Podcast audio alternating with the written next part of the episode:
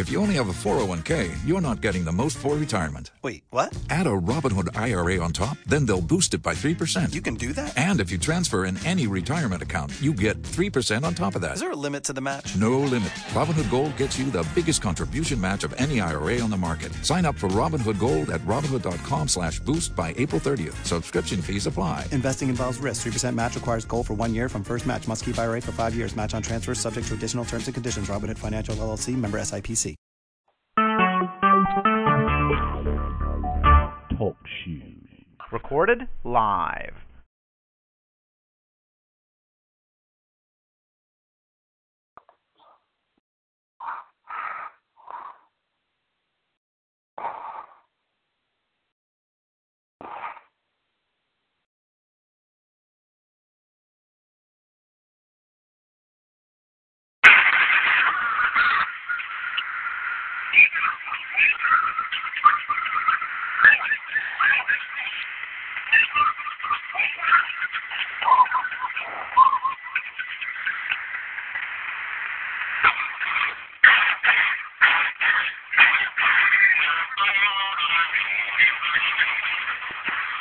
Good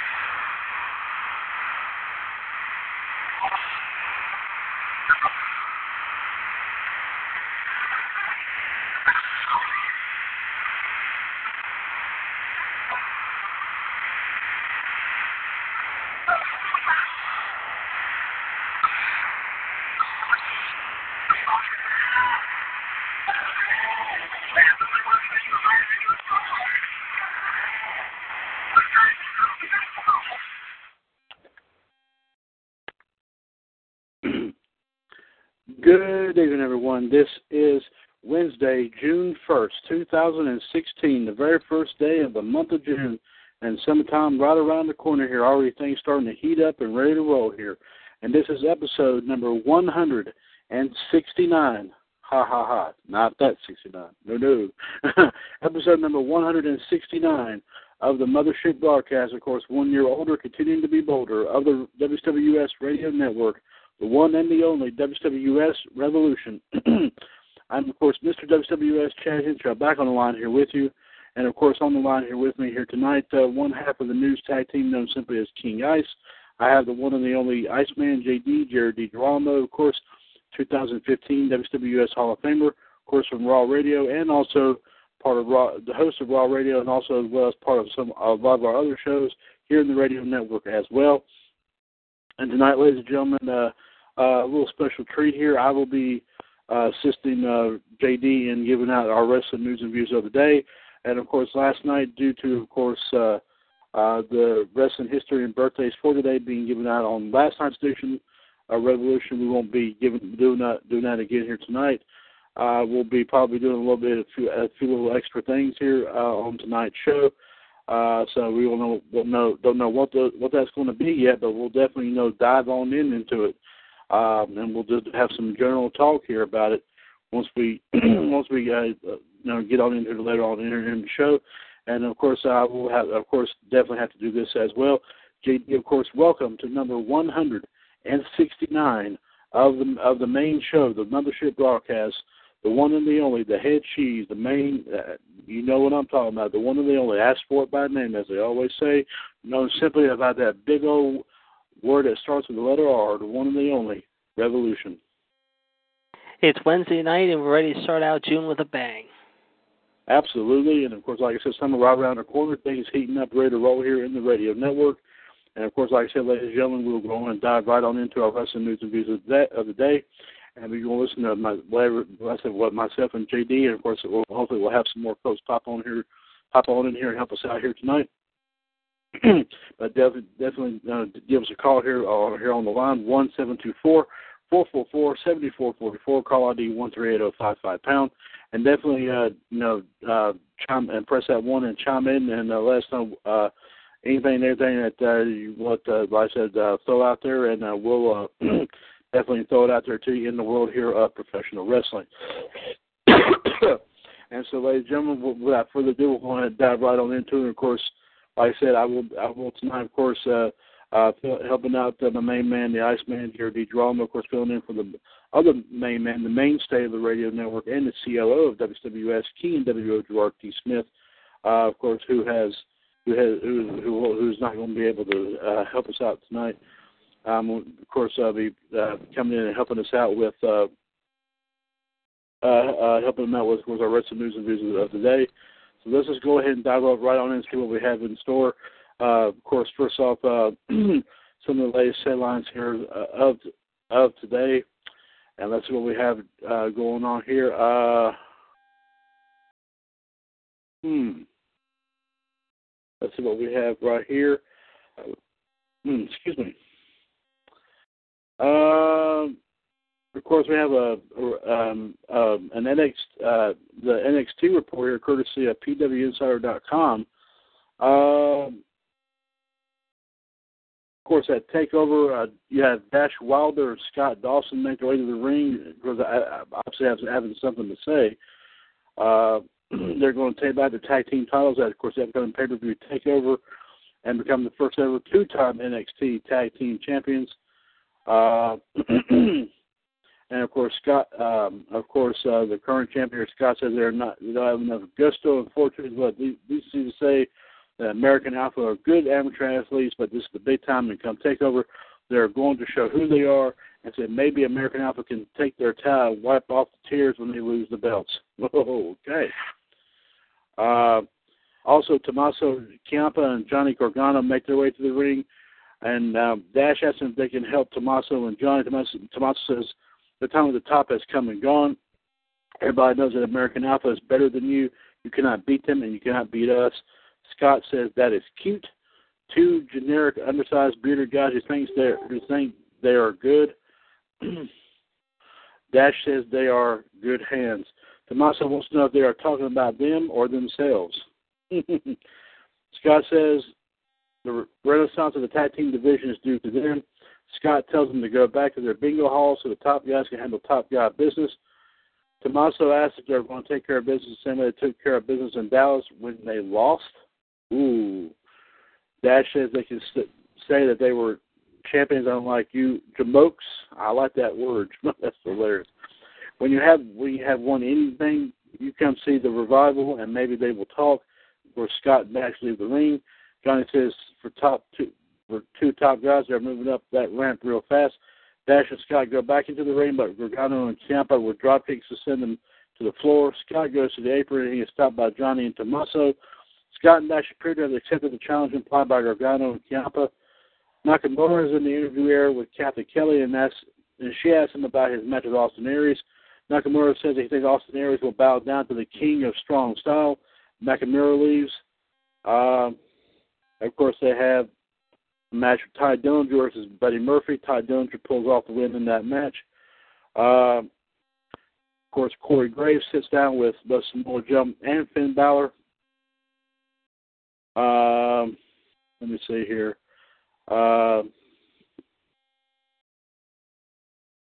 and of course, uh, of course, this is going to get. Of course, this all gets heats up for their upcoming battle. It's going to get pretty interesting.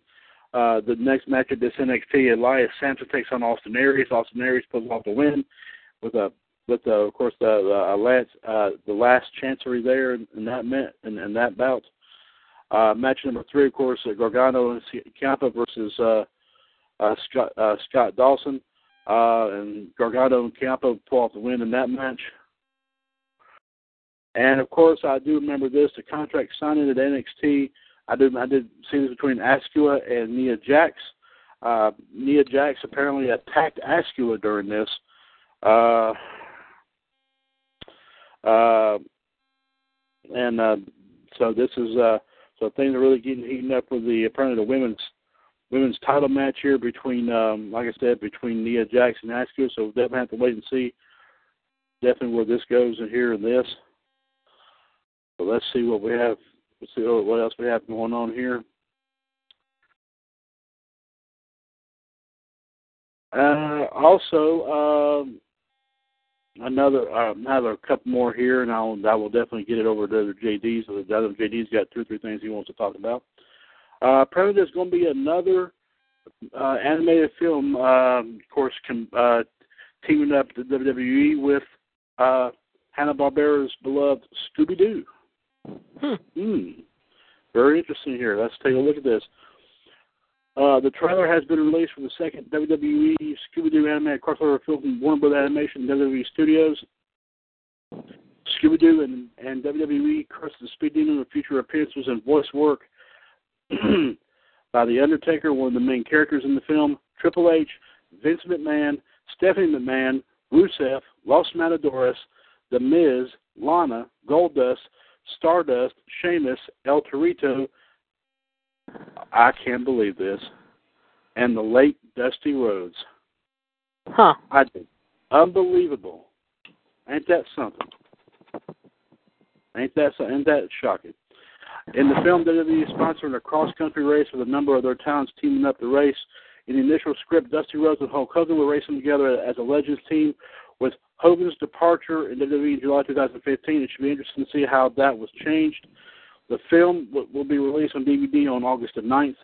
Beyond the initial Scooby-Doo WWE animated film, WWE Studios and Warner Bros. have released a WWE Flintstones crossover and have a crossover animated film with the Jetsons in the works. Oh, I, I I love to see how the one with the Jetsons uh, works. That'd be pretty good. They also have been developing a series of shorts featuring WWE personalities in the ring with Hanna Barbera characters that were designed as short form content that would be on would be that would air on the Cartoon Network. So we'll definitely have to wait and see how that uh, turns out in that. Uh, uh, of course, I think the WrestleMania one that they came out with not too long ago was pretty good. I actually got that on DVD. That uh, that turned out to be pretty. Uh, that was that was a pretty good one. Uh, um, and um, I'll read off a couple couple more here. Uh, and of course, of course, with um, of course with the with the story popping up at WWE 2K17, um, of course this will be coming out at. Um, okay, of course this is of course Megan lied about this. Uh, WWE website's Matthew Art, Art I believe is what it is, has a very good interview with former WCW and WWE World Champion Bill Goldberg, discussing his inclusion in the WWE 2K17 video game and his history in the business. And of course, on the potential of a return to WWE for a final match, Goldberg commented, I've got 50, 50 more in me. It just depends on the ability to keep it up to my standards. I love everybody to death, and I greatly appreciate their opinions, but none of it matters except for mine because I hold myself to such high standards. The reality is, you've got movies, TV appearances, a kid, you're 49 years old. Things aren't they aren't like they used to be. It's a completely different day. I'm 20 to 30 pounds less than what I was because I just don't need to be that dude with traps from his ears to his shoulders. Would I like to be that guy again? Absolutely. He's still in there. On and of course he comments on his 2003 to 2004 run WWE. Goldberg commented on this. It was a big jump and it was very strange for me. I mean, I was the bad guy, man. Everybody from WCW, we were the enemy. It was a very tenuous, strenuous, very weird situation because both entities had wanted nothing more than to destroy the other. Yes, I, I remember hearing about that. Once we came together, there was still a bit of that dynamic. It was so ingrained in us. I don't think you could have snapped your fingers and had it go away. There was a transition period. For myself, I only knew W. I only knew WCW. For myself, I only knew WCW. I only knew the experiences I had in WCW. That was the wrestling business when, was, when I was presented with different situations, different philosophies, or ideals of out, or outlooks. It was foreign to me. And of course, there's a the interview is a little bit more complete on pwinsider.com if you want to definitely take a gander of that as well. But uh, but of course, the ladies and gentlemen, also you have to check out the trailer for the new WWE 2K17 game, which actually kind of features, uh, you know, you know Goldberg in the commercial. And I've got to tell you, it almost kind of just brings back the memories of Goldberg being walked down the aisle, being surrounded by police officers and security guards and all that. That was just absolutely hilarious. Um, and of course, one thing that uh, we I did hear about this earlier about from our own Iceman here. I'm sure JD you were going to talk, comment about this, but I've got to say this myself. This is about the attendance on Raw. The Raw audience actually dropped slightly. Uh, the for May 30th, the Memorial Day edition of Raw, which with the return of John Cena, garnered three million two hundred twenty-nine thousand viewers, down slightly from the previous week's three million two hundred sixty-nine thousand viewers. Given the NBA Western Conference Final game did almost 60 million viewers and it was a holiday, that was a solid number. Hmm. And of course, looking at this, looking at the list of what they have here so far, uh, they they have not been. They have struggled to be to, to be past three million. They have they have on average three million viewers. Uh, on average, the last time they hit that was around the beginning of April, according to their numbers here. Uh, so that that's an average number. I mean, and they got all three hours listed here, and you know that's just an average number. But uh, the thing is, I mean, uh, the their lowest here is let me see if I can find the lowest one. Their lowest one. Uh, no, I'm sorry. Their highest one, actually, believe it or not, was all the way back in January, and the one I said in April only has is only down by only uh, four thousand viewers. Hmm. So it's just right behind it with only four thousand viewers. But uh, the lowest one out of this stack is was actually around the end of, the end of April with three million one hundred and twenty eight thousand. So, it, like I said, Raw has been struggling, and I, said I think JD still continue to raise that big that big point about you know, WWE, like I said, is going to have to. One thing I'm sure that they would do that would kind of help them out a bit would be, you know, if they was to, uh, if they was to get rid of one of those hours. But uh, anyway, JD, if you have, uh, and as as Gerard does put it here in the on the news and view segment, I will. Uh, I will um, tag you in. So you go on right ahead see what you have in our news and views tonight. Well, we got three things, or three and a half things to discuss. Obviously, of course, first off, as you mentioned, of course, the Rains were not very good Monday night. Of course, being going up against Game Seven of the Western uh, uh, final of the NBA Finals between Oklahoma City and Golden State, and of course, Game One of the Stanley Cup Series between Pittsburgh and San Jose. They did a 2-2 rating, so they did a very poor rating. However, once again, Hopefully, they'll be able to pick up this next week in Oklahoma City, of course. Uh, with three weeks to go to Money in the Bank, obviously, with the return of uh, John Cena, however, and uh, going up against those two particular uh, things, as well as also. Uh, I believe it's the Bachelorette, if I'm not mistaken, on Monday night too. However, it was a tough night all around on the holiday. Uh, meanwhile, on July 16 in Madison Square Garden, the WWE has announced they will be returning there for a house show, and here are the people have listed been listed so far: Dean Ambrose versus Chris Jericho in a street fight, John Cena versus AJ Styles, and of course Roman Reigns for the world title. Other people that include they'll be included on the show include the New Day, Kevin Owens, Charlotte, Ric Flair is advertised still somewhat, Luke Gallows, Karl Anderson, the Club, the Usos, the Vaudevillains, Apollo Crews, and Natty. Of course, they will be going live three days later, of course, with SmackDown, if you will, let's just say, on that particular Tuesday. So that will be on Friday, July 16th. And sad news to report, however, we continue to uh, give you updates on the Jimmy Superfly Snuka story. However, apparently earlier today, his lawyer, or the judge, announced earlier today, however, that he has been declared mentally incompetent and he will not now stand trial for the 1983 murder of Nancy Argentino. However, he will be allowed to, I believe, move in with his son, however, but I believe their next hearing is set for sometime either later this year or early next year. And uh, one sport note to report, however, early on, however, of course, we talked a little bit of keep an eye on. Pretty much, we kept an eye on it during the debate show tonight between Pittsburgh and San Jose. It is midway through the second right now. It is one nothing Pittsburgh as Phil Kessel got his tenth goal of the postseason early in the second period. So with about 7:40 to go in the second period so far, Pittsburgh is clinging to a one-goal lead here in Game Two and hoping to go up 2-0 here in the Stanley Cup Final. Okay, JD, thank you very much for providing that uh, extra info. Thank you very much there, sir. I appreciate it. Uh, I did get did receive word uh, just a couple of minutes ago while we were uh, while I was reading my portion of the news that the Human Suplex Machine John Gross did check in just momentarily, and he said he should be on the airwaves in the next couple of minutes, so we should hear about him. Uh, we should hear from him here momentarily, uh, here soon, uh, some probably in the next few moments. So uh, we'll, we'll hear from him as hopefully here as soon as possible.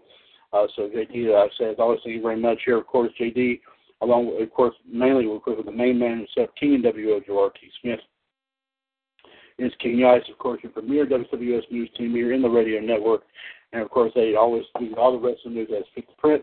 And of course, if it's, if it if the news here does not fit, they will of course always make it fit, as I always say here in the radio network. One seven two four four four four seventy four forty four. Call ID one three eight zero five five pound. You're listening to one episode one sixty nine of the Mothership Broadcast, WWS Revolution. I'm, of course, Mr. WWS Chad Hinshaw back on the line here with you. Of course, joining me here is the Iceman JD, Jerry Giraldo, of course, the host of Raw Radio, every, uh, Monday afternoon from 3 to 5, right here on TalkShoe.com. Of course, 2015 Hall of Famer. Course, part of our all of our other shows in the radio network.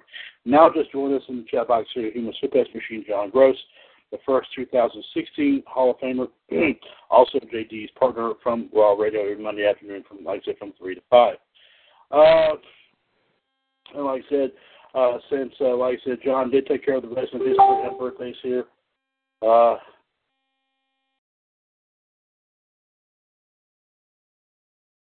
uh, so, ladies and gentlemen, so like I said, we do have, like I said, uh, our Raw Radio broadcast team here with us here uh, tonight. Uh, uh, pardon me there for just one second. I would just uh, Oh, John Honor said you said you, you said it was you. So yeah, so he came in as a guest a minute ago. JD let me know that he would be on the airwaves in a few minutes. So yeah, yeah, yeah. I understand that, John. That's no problem. Um,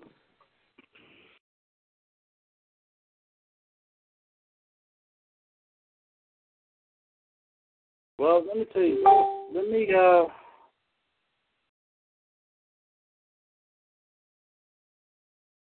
uh let's do this. I, I've always, uh, I know I talked about this already, but uh, hmm. Let's talk about, uh, of course, we talk about uh, some of the, greatest superstars of all time, the hold certain championships. Uh, I like to pinpoint one particular championship. If I may, one belt that we always talk about, uh, of course, one of the greatest belts of all time, of course, is the Intercontinental Championship. Uh, let's uh, let's well let's let's do this here. Let's do this here tonight. I like to run down. Like I said, uh, I'm sure. Like I said, Wikipedia has has like I said a plethora. Like a like a history of like I said of you know of of who's held that belt and and you know of how long they held it um, some some history about it. I tell you what, it, it's just kind of a small, infamous profile series, a little extended thing. Let's just do. I tell you what, let's just do a history about that tonight. All right. We got plenty of time to do this. Like the Intercontinental Champion, we don't get a chance to do it this often. We don't have a whole lot to do. Let's just do this. Let's let's do that. All right. Uh, just a brief thing here. I think y'all will love this here. Uh, and this is, of course, courtesy of our friends at Wikipedia. And uh, while I get that warmed up here, let me take care.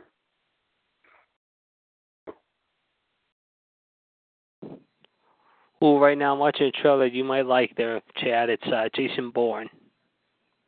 Oh, talking about the newest edition in the Bourne series. Yes.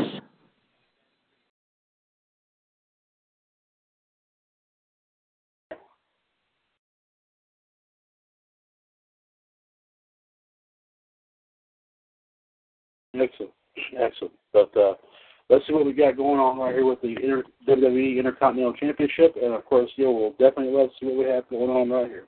Here we go. WWE Intercontinental Championship is, is of course a professional wrestling championship in WWE. Currently, right now, of of course, uh, even though we may not seem to like it, is currently being held by The Miz. not. I'm sure JD, you would agree that we're not that crazy about it. No, we're not crazy about the Wiz. That's about the way. Uh, Who's actually making a new film, believe it or not, the Marine Five. They're still asking him to play the lead character. Yeah, they- he's back with Summer Rae, Bo Dallas, Cur- Curtis Axel. Yeah, they started filming that starting yesterday. Yeah, he's going to be coming out with the Marine Five, believe it or not. They're putting Summer Rae back in one of those things. Uh huh. Same thing. Yep. Oh my. Oh my goodness. Well, let's see what we got going on with this. So anyway, let's just go on with this, and we'll talk more about go that some more down the road. Along with the WWE uh, United States Championship is one of WWE's secondary titles. Although generally contested in the mid card at WWE shows, the title was defended in the main events of WrestleMania 6, SummerSlam in 1992, the third and eighth in your house events, and Backlash in 2001. The championship has been called a stepping stone to the WWE World Heavyweight Championship. It's always been that. It's always been secondary to that belt. Mhm. Always. Yes. Just like I think in WCW, wasn't the U.S. belt secondary to the world title in WCW? I think, wasn't it, JD? What's it? Yeah. hmm Wasn't, wasn't the, U, the U.S. belt in WCW secondary to the Yep. Yeah, okay. All right. Now, of course, the etymology about it, the term intercontinental in the title originally referred to North and South America. Michelle says Not- she she just sent me a message. She's going to uh try to make it on. She's eating dinner, so she might be a little late coming in. That's quite all right. So if she catches right in the middle of this, I mean, that's quite all right. So that, that we do appreciate it. Uh, thank you for that update there, GD. Thank you. In 1985, the belt design changed. The center plate now centered on the Atlantic Ocean and a map including Western Africa and Europe. Okay. On April 10, 1999, the championship was first defended outside of North America by Rick Rude against the Ultimate Warrior in Milan, Italy. Hmm. Okay. On March 30th, 1991, Mr. Perfect made the first Asian defense against the Texas Tornado at a WWF co-promotion with Super World of Sports in Tokyo, Japan. Hmm. It first came to Africa on April 6, 1997, when champion Rocky Maivia pinned Savio Vega in Durban, South Africa. Shelton Benjamin made the first Australian defense on April 7, 2006, pinning Gene Snitsky in Brisbane. Wow. Very, very, very interesting. Yeah, Yes. you think I mean of the U.S., but you never thought places like Africa and Australia and Japan, those places would have a chance to see something in history. You never, you never thought that. And of course, like you said, keep in mind that the European belt, you know, was rarely ever def- defended in Europe, and Yeah. except like I said, where it was actually first won, and um, and then of course, I think that's the reason why I think they got rid of it was because it was hardly ever defended in Europe. I think that's what it was. Yeah. Uh, WWF North. Okay, here's the history behind it. WWF North American Heavyweight Champion Pat Patterson became the inaugural champion on September 1st, 1979. It was said he had unified his title with the South American Heavyweight Championship in a tournament in Rio de Janeiro, although both the tournament and South American Championship were entirely fictional. I've always, See, I see, I heard that too, but I heard it's not true. It depends on how you uh look at it, though. Right, yeah, exactly. Of course, they've always they always change stories around from the past and all that too. On October 17, 1999, Chyna became the first, became the only woman to hold the Intercontinental Championship by defeating Jeff Jarrett at No Mercy. Following the World Wrestling Federation's purchase of World Championship Wrestling in March 2001, the title was unified with the WCW United States Championship at Survivor Series, causing the United States Championship to become inactive. The United States Champion Edge defeated the Intercontinental Champion Test. I remember this, yes. Because Test was a part of the Alliance, I think, around that time, if I'm not mistaken. In 2002, Raw General Manager Eric Bischoff began consolidating his brand's singles championships. On July 22, 2002, he announced that the Intercontinental Championship would be unified with the European title in a ladder match. which saw Intercontinental Champion RVD defeat European Champion Jeff Hardy. On August 19, 2002, Bischoff made a six-minute gauntlet match for the Hardcore title, with the winner facing Van Dam in a second unification match the next week on Raw. Tommy Dreamer successfully retained his title in that match, but lost to Van Dam in a hardcore match the next week. As a result of the victories over Hardy and Dreamer, Van, Van Dam is regarded as the last European and hardcore champion in WWE history. These were his first and fourth reigns with those respective titles. Hmm. Interesting. Interesting. Very interesting. Bischoff, however, was not done. Of course, he was never done. yeah. On September 30th, 2002, he announced that there would be one more unification match. In this match, the Intercontinental Championship would be unified with the recently reactivated World Heavyweight Championship, which had been awarded to Triple H by Bischoff following decision by SmackDown General Manager Stephanie McMahon to make reigning undisputed WWE Champion Brock Lesnar and his title exclusive property of her show. Yes, I remember this. Yes. The match took place at No Mercy the following month and saw Triple H defeat Intercontinental Champion Kane, making him the sole singles champion of the Raw brand. Yes, I remember that. I do remember. Hold on. Hold on. Hold on. Yeah, okay. on May 5th, 2003, Bischoff's now Raw co-general manager, Stone Cold Steve Austin, announced live on Raw over Bischoff's objections that he was reactivating the Intercontinental Championship, that any former champions on the Raw roster were eligible to enter a Battle Royal at Judgment Day for the title. Christian won the Battle Royal to claim the championship and restore a secondary singles title for Raw wrestlers to compete for and giving the brand a total of four championships, which included the World Heavyweight Championship and the former WWF WWF Tag Team Championship, which was renamed the World Tag Team Championship. Eventually, WWE would do the same thing for SmackDown and create a separate set of titles for that brand for its secondary title. SmackDown reactivated the United States Championship that had been unified with the Intercontinental title in 2001, placing the WWE name on it while claiming the lineage of the old WCW title of the same name, much as they did with the Cruiserweight Championship that became WWE exclusive. And that was kind of odd too what they did with both cruiserweight and U.S. belts. During the 2009 WWE Draft on April 13, 2009, reigning champion Rey Mysterio was drafted to SmackDown, making the Intercontinental Championship exclusive to that brand. On October 2, 2011, at Hell in a Cell, Cody Rhodes introduced a modified version of the classic belt design with the white strap with an added modern WWE scratch logo and other embellishments. Since August 29, 2011, when all WWE programming became super shows featuring wrestlers from the full roster, the title has been defended on both Raw and SmackDown. On August 18, 2014, the Intercontinental Championship belt design, along with all other championships in WWE, was updated with the new logo in place of the long-standing scratch logo. On May 31, 2015, the championship was contested for in an Elimination Chamber match for the very first time. In the early 2010s, WWE was criticized for their scripting of the Intercontinental Champions. In 2013, Darren Guttridge of ProWrestling.net wrote that the title has proven an albatross for the past decade, with almost all title holders doomed to tread water usually only beating people decisively when the title is on the line.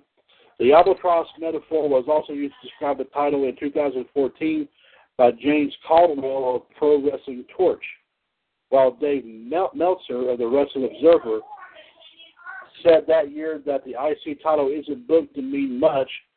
Uh, various commentators in 2014 and 15, including from the Baltimore Sun, Rolling Stone, PW Insider and ProWrestling.net have pointed out that the Intercontinental Champion often loses non-title matches, while Mike Tedesco of WrestleView questioned how Intercontinental Champions losing too much is supposed to bring prestige to the Intercontinental Championship. Hmm. Okay. Uh, of course, the brand designation history. Following the brand extension of March on March 25, 2002, all titles in WWE became exclusive to either the Raw brand or the SmackDown brand. the following is a list of dates indicating transitions of the Intercontinental Championship between the Raw and SmackDown brands.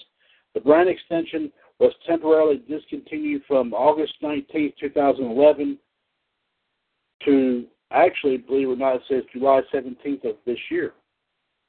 Hmm. Okay. Uh, March 20, okay, March 25th, okay, March 25th, 2002, Rob Van Dam, okay, this is Raw. Rob Van Dam was, was drafted to Raw following the brand extension, making the Intercontinental Championship part of Raw. Uh, SmackDown, July 30th, 2002, Chris Benoit defects to SmackDown and is Intercontinental Champion. Okay, back to Raw, August 25th, 2002.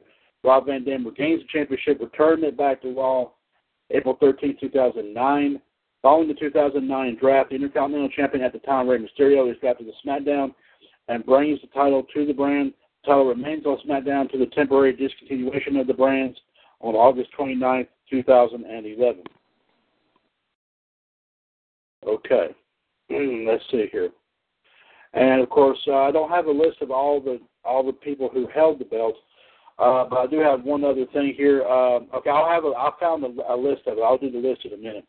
The inaugural champion was Pat Patterson, who, like I said, as the, the WWF North American champion in September 1979, was also declared South American heavyweight champion after winning, winning a fictitious tournament in Rio de Janeiro.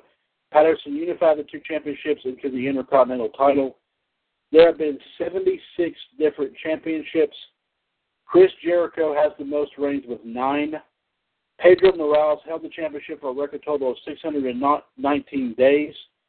And the Honky Tonk Man had the longest uninterrupted reign at 454 days from June 2nd, 1987 until August 29, 1988. Dean Douglas, now I think that's Shane Douglas. Yeah, that's Shane. Yep. Okay. Had the shortest reign at just 13 minutes and 52 seconds.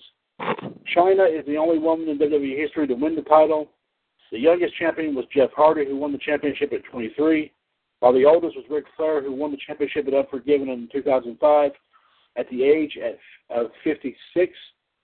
Yes, I think he beat Carlito for that belt. yeah, I think so. Yeah. Mm-hmm. There have been 10 vacancies throughout the title's history. The current champion is The Miz, who in his fifth reign won the, he won the title on April 4th, 2016 in Dallas, all while by defeating Zack Ryder. So there you go. Well, not only thanks uh, to Zack beating Zack Ryder, but he won it thanks to his little floozy Maryse. Maryse right. came back that same night, however, and helped him steal victory, this mm. title back. Right. Oh yeah. But uh but this belt I mean this belt has always been, you know, very, very unique and very, very in some in a whole lot of respects. Mm-hmm. And um in a whole lot of ways. But it's always been very, very uh um very prestigious and all and but what you got to, like I said, but, but what you got, what you got to think about here is, you know, I mean, what what what they did, especially like back in the eighties and nineties. I mean, they had guys like Shawn Michaels, Bret Hart, Owen Hart, British Bulldog. I mean, they had these guys Austin hold, Rock, Austin Rock, and hold the belt. You know, become very very prestigious with holding this belt for well known for holding this title for a long period of time before they became very, very well known. You know, before him was very notorious for going after the main prize. And you know, I mean, that was a huge stepping stone for them. And you know, once they once they broke out broke out of that reign and all that, uh, you know, you know, I mean, I mean, I mean, that proved it right. That that that right. One guys like to be Triple H was another one, of course, too. So, uh, I mean, this right here was was the ultimate proving ground right here, if you think about it, was yes. So, so ladies and gentlemen, like I said, I'm also going to bring you, uh, like I said, the um, and I said we um, go ahead and bring you, like I said, the list of uh, bring you, like I said, the uh, bring, bring you, like I said, the there, like, like, was, like we said before, there there's like a whole, there's like a whole um, whole, whole, whole bunch of them here, and I so I can I can I can go I can go through here back and forth here. So, but we got plenty of time here, so we'll we'll we'll, we'll do that here Yeah. We'll, we'll we'll take we'll take care of a little bit of business here. Let's see what we got going on here. Well, just to give you an update on the game, it is like I said again, one nothing after two. They have out they outshot of twelve to five in the second period referring to Pittsburgh, eleven to six in the first half, twenty three eleven in shots. And like I said, the HBK line of Hagelin, Bonino, and Kessel. Kessel getting number ten. Bonino, Bonino, Bonino, as everyone's been calling him. Did you, I don't know if you saw. it. Did you see when he got the game winner the other night? They did uh like an Indian broadcast of the game, and when Bonino got the game winner, the guy goes Bonino, Bonino, Bonino. I read something about that. Yeah, I heard about something. That's crazy. I mean, they love this guy here in Pittsburgh, and like I said, Hagelin got the assist, but right now the Penguins are within 20 minutes. Hopefully, they can close out the deal. Murray's got 11 stops tonight for the Penguins, playing very good in net. Not to say anything bad about San Jose. Uh, Martin Jones playing a good game, self 22 of 23 stops so far, but yeah, the Penguins, if they hang on here, could be up two nothing heading to San Jose on Saturday night. Hey, so like I said, NHL, NHL and NBA championships are getting very, very close here this year, so it's been pretty interesting. Yep. Absolutely. So we'll just have to we'll keep our eyes open on that here. Of course, like I said, and, and of course, like I said, our shows here, you know, during our wrestling discussions, we'll, we'll like what JD does, we'll definitely break in on a lot of that here as well. So. Oh, one other thing, real quick. Um, uh, uh, we want to congratulate, of course, I'm sure this was very special tonight. Craig Sager, the NBA TNT veteran broadcaster, was actually who's been diagnosed with cancer, and he just keeps on fighting, never gives up, power throughout the first pitch at the Cubs baseball game tonight. So, uh, Oh, oh very, okay. very class act by the Cubs, and good to see Craig uh, doing very well and continuing his recovery. I mean, a very class thing how they showed uh, it before the game tonight. And speaking of uh, California, of course, our hearts are with those people today in California. I'm sure everyone heard about it, about the very sad shooting at UCLA. Uh, very heartbreaking to say the least, uh, but our thoughts and prayers with them tonight, too.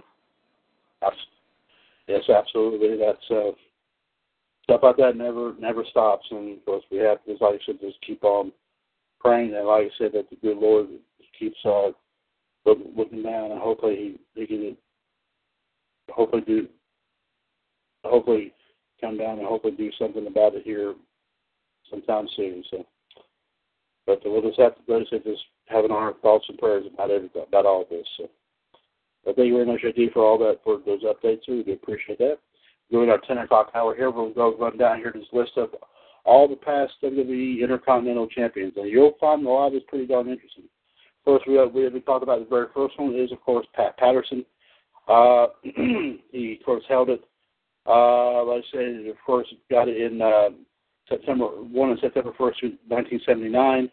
He held it for 233 days. Of course, in Rio de Janeiro, as he said, so he became the first champion as a result of defeating Ted DiBiase to win the WWF North American Heavyweight title on June 19, 1979 in Allentown, Pennsylvania. And, of course... Agricultural Hall. So you know what I'm talking about. Okay. Yeah, because uh, if you remember back in the late 70s, early 80s, when they did their tapings, how they always did Allentown, Hamburg, however, and the agricultural hall, I remember hearing stories about that place, however, and I remember seeing stuff on uh, DVD. They used to say it was sort of like uh, old. uh It wasn't like a bingo hall per se, but it was sort of like a uh like a VFW, like a like sort of one of those like like um what's what kind of hall am I looking for here? Um Bingo Hall. What's that? Bingo Hall. No, not bingo hall per se. It was sort of like a VFW hall or something like that. It was like. Okay. it was sort of one of those places. It was a very big thing. I mean, Allentown was the agricultural was one of the bigger buildings. Hamburg, they used to do it at the Civic Center, I think, because I Hamburg. If I remember Hamburg, it's right near Harrisburg and Hershey, around that area. They used to do a lot of their superstars tapings. I mean, this is when they had like uh before the All American Wrestling Hour in the like mid '80s, '83 and '84. They did uh All Star Wrestling like 1979, 1980, 1981, around that time. I see. Okay. And also defeating Johnny Rodz in the fictional tournament final in Rio de Janeiro. I we didn't mention that before. The man who trained Taz, among others. There you go. Mm-hmm. Of course, the second, of course, number two was Ken Patera. Uh, he held the belt for 231 days. This was in New York at a house show. Uh, number three was Pedro, Pedro Morales, his first reign. Uh, he won it on December 8th, 1980. I'm sorry, Ken Patera's is April 21st, 1980, I should say. Yeah, the best Madison Square Garden. I watched that. It's it's a that's a great match to watch and go back and watch the Garden. Right, and uh, Pedro Morales was also his first reign lasted 194 days. Like I said, that was at New York, at a, also New York at a house show. Uh, What year was before- what what, what was that? You said 1980 for Morales, right? Yes, um, Ken Ken Patera was April 21st, 1980, and Pedro Morales was December 8th, of 1980. The same day Uh, as John Lennon. Scary, very oh, scary. that's right. Yes. And the week before my birthday, it's crazy because my girlfriend's sister is the week before me in December eighth. Uh, but uh, yeah, it's the same night as John Lennon, and uh, those those are two guys. I don't think they've ever been put in the Hall of Fame. I mean, we know Ken Patera's had a little bit of a shady history, but uh, he was a pretty good, uh, strong guy. Even before when he got into wrestling, he was an Olympian.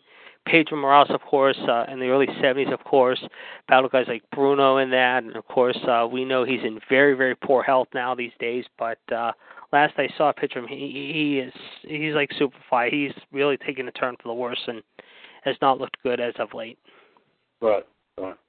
Yeah, a lot of our wrestling heroes is not. Yeah, I tell you, it's. It, it is sad. Yes. It, it is very sad. Uh, next one, once again, is uh, let me see, uh, the magnificent one, Don Muraco. The original his Rock, one of my faves from Hawaii. Yes, uh, June twentieth, nineteen eighty-one, his first reign. He held it for one hundred and fifty-six days, and believe it or not, uh, JD, he held it in. He won it in a house show in Philadelphia. The Spectrum, the legendary Spectrum. Yes. Okay. And once, and of course, we go back to Pedro Morales for his second reign. Uh, he held it. Uh, uh, he won it back on November 23rd, 1981. For he held it for 425 days. At one at a house show once again in New York.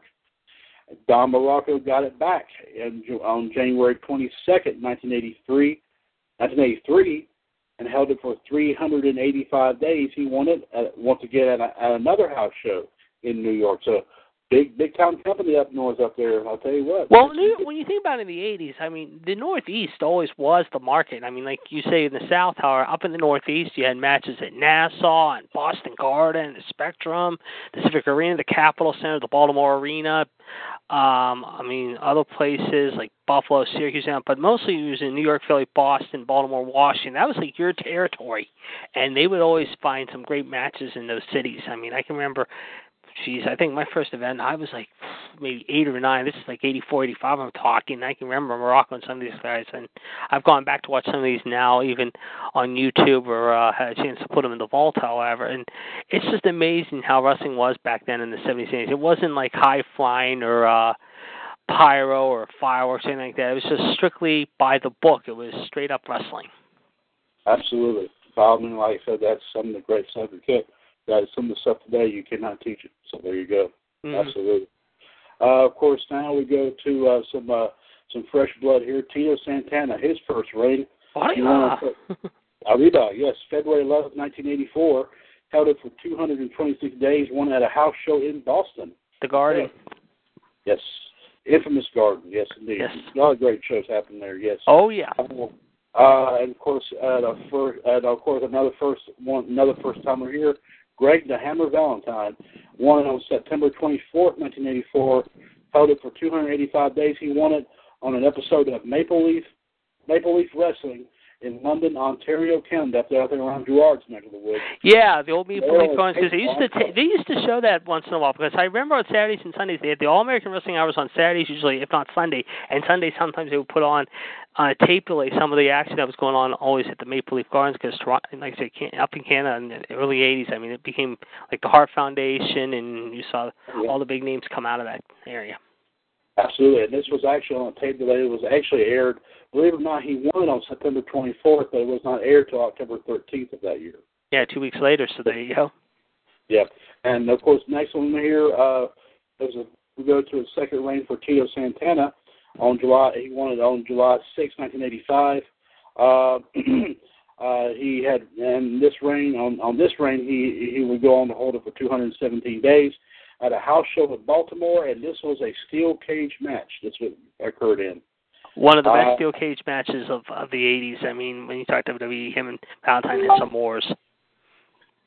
Oh yeah, Oh yeah, you you better believe that was. I mean, I mean, I remember reading about this. I think it's on the Greatest Wrestling Stars of the '80s DVD. I think that's- so. Yeah, yeah, I think it is. You're right. I have to go back and look at that again. Yeah, I think you're right. Yep. time talking about that. Yes, I Mhm. remember that. Yes, big time. Yes. Uh, and of course, now we go to the very first reign of Ooh yeah, the Macho Man, Randy Savage, uh, would win, it on February 8, 1986, at a house show in Boston. He was going to hold it for 414 days. Yes. Yep. Good, ru- good run for Randy. Very good. Yeah, run. oh yes, definitely. Man, he was very good in his time. And of course, here this is the most one of the most infamous, uh, uh, one of the most infamous reigns right here. Uh, Ricky the Dragon Steamboat, his first run here, March 29th, 1987, WrestleMania 3, Pontiac, Michigan. He would he would actually believe it or not go on to hold the belt for, on, for believe it or not, only 65 days. He was the short at the time, the shortest reign at the time. Yes, absolutely. And you know what's weird though, and I mentioned it before Valentine and uh Piper and those guys. I mean, you look at it, and we've said it before, and I keep I stress it every time. I mean, Piper, Valentine, uh, Steamboat, and uh Cowboy Ace Bob Orton are the only four guys I think, however, that have also have had, been in a Starcade and a WrestleMania. Absolutely, yes. Yeah, Those are the only four I know. I think they are that have competed in Yes. both. Mhm. I, yeah, we talked about that a great deal. I think I think when we did our preview show show to Piper last year. We did, yeah, I remember that. Yep. Good detail, yeah. I mean that was incredible how they could do like the two biggest shows of all time, pretty much. Yep. Yeah, absolutely. Of course, number number twelve, and this is when we start getting to the big numbers here. Uh, JD, I think you might remember this. Of course, the and only Honky Tonk Man. Of course, his first reign, he would start officially on June second, nineteen eighty-seven. Of course, he would go on to hold it for a record 454 days. And of course, last we had heard that number has not yet been broken. Uh, he had, believe it or not, had won it. And let me go and specify how he won it, where he won it. Uh, at, but in Buffalo, New York, on an episode of WWF Superstars of Wrestling. That episode, he won it on June 2nd of 87. But this was another one on a tape delay. It did not air until the 13th. Hmm. So 11 days later, they they showed that. Yes. So it was official on June 2nd is when he won that belt. So, there you go. But it was in Buffalo, New York where he won it at. So, not bad. Nope. Uh, and here we go with the next one here. And of course, I remember this big time. I, I had this on tape, as a matter of fact. The Ultimate Warrior, his first reign on August 29, 1988. Of course, at the first SummerSlam, he was going to hold the belt for a record for a good number here in his own right, 216 days. Of course, in New York City. Um, of course, uh, knocking out the Honky Tonk Man in a good amount of time too. Uh, and of course, I remember how this happened here too. Of course, at WrestleMania five, uh, with the help, of course, of the one and only Brain Bobby Heenan, Rick Rude would get his first reign of the Intercontinental Belt on April second, nineteen eighty nine. He would hold the belt for. Well, it's, this is also an impressive number for even Rick Rude as well, in my personal opinion. One hundred and forty eight days. How many days? Huh? How many days again? 148 days. 148. It's not a bad list. I mean, that's Between. WrestleMania 5 and SummerSlam, I mean, that's not that's not bad at all. It's a nice reign there. I mean, yeah, because that's how long he had it. It was between WrestleMania 5 and SummerSlam 89. So, yeah, that was not bad at all.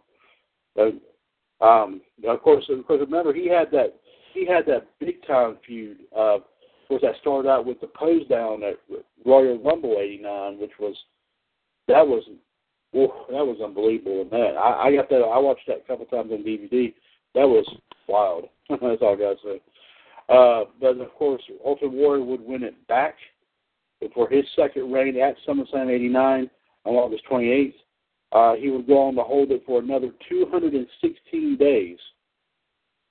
So Ultimate Warrior held the Intercontinental belt for a total of 432 days, which was quite combined doesn't even ma- doesn't even reach up to the Honky Tonk Man, Hmm. but it's close. Yeah, it's, It's it's close. up. It- It's it- up there. It's close to it. It's unbelievable. It's close. Now, we had a little, we had a period here, uh, and, uh, uh, we had a little period here until, of course, as if you remember, on April 1st, 1990 at WrestleMania 6, where, of course, Warrior defeated Hulk Hogan. To win the WWF title. We all remember that. We saw that, of course. Yep. And of course, as a result of that, they said you cannot hold both the WWF title and the Intercontinental title at the same time. So what do they do? They hold a tournament to crown a new Intercontinental champion, since the Warrior was obviously going to defend the WWF belt, obviously. So that that was one the, the, the many times they did something like that. I mean, not only for the war. I mean, we saw the world title being defended in the tournament. Now you got the IC title defending in the tournament. Yes, exactly. But like I said, since one man could not hold both belts, uh, single Right. belts, obviously. So, which was kind of strange. Which I figured, you know, at some point down the road, you, you would think they would be allowed to do that, but obviously not. So, uh, there you go.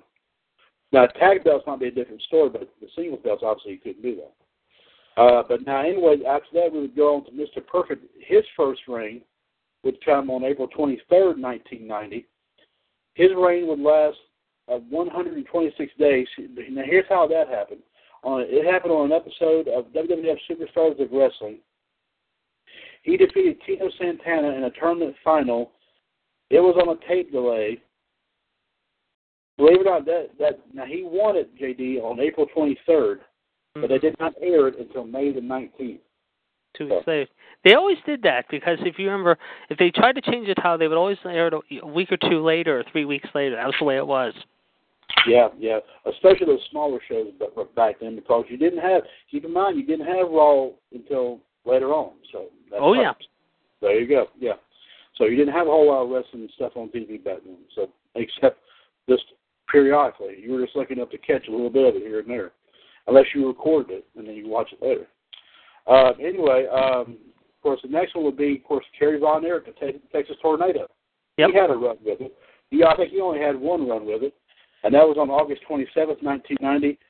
Uh, and of course, once again at SummerSlam in Philadelphia, he held it for. He he had an impressive, a, a small reign, but it was not a bad reign. 84 days Hmm. with the Intercontinental Belt. That was not bad for for that. I mean, he's you know he kind of cemented the Von Erich name in the WWF at that time. I think by doing that, my personal opinion. I mean, because I think he was the only Von Erich to ever wrestled in WWF. Wasn't he? Yeah, I he think was. It's unfortunate because the only one. well, I think let me think. Yeah, because I mean the Freebirds came up in the early '80s. Yeah, because I mean he this is when WCCW was pretty much bought out by USWA, and uh, he, he was one of the few guys that never left, and all of Erich stayed in Texas. And finally, when WCCW closed their doors to USWA and the business went out, however, shortly thereafter, how it was pretty much it. Yeah. hmm hmm And then, of course, I think uh, Mr. Perfect had went after his second reign for the Intercontinental Belt. Uh, that was on November nineteenth, nineteen ninety. His this second reign would would would uh, would last you know two hundred and eighty days. That would that, that would happen in Rochester, New York. Of course, another episode of WWF Superstars of Wrestling. Of course, another tape delay. He won on November nineteenth, but they did not air it until December fifteenth. So it, so the gap is getting a little bit wider here whenever they would air these matches, apparently. So getting a little bit more interesting, to say the least, on that. Uh, the next one obviously would be Bret Hart. It's his first reign as a, in a, as a singles competitor. Of course, we all know him at around this time. Uh, uh, as a tag, tag team tag team competitor, excuse me. But of course, he started making his rounds as a singles competitor, a very impressive one around this time too, as a matter of fact. Uh, his first reign started out on August 26, 1991. His first reign would last 144 days. Uh, he won it at SummerSlam, of course, in New York. I do believe he defeated Mr. Perfect, if I'm not mistaken on that. I do remember. That was a classic match. Not Which one? SummerSlam 91, Bret Hart, Mr. Perfect. Oh yeah, yeah, in the garden. Yeah. Mm, That's on the Yeah. garden DVD. his parents was there. Uh, yeah, absolutely. Uh, now, uh, okay, and this is one, of course, this is one you, of course, you can earmark right here. The Mountie held it one time, once, uh, of course, on he won it on January 17, 1992. I remember them talking about this during the 92 Royal Rumble show. I do remember this big time. It was at a house show in Springfield, Massachusetts.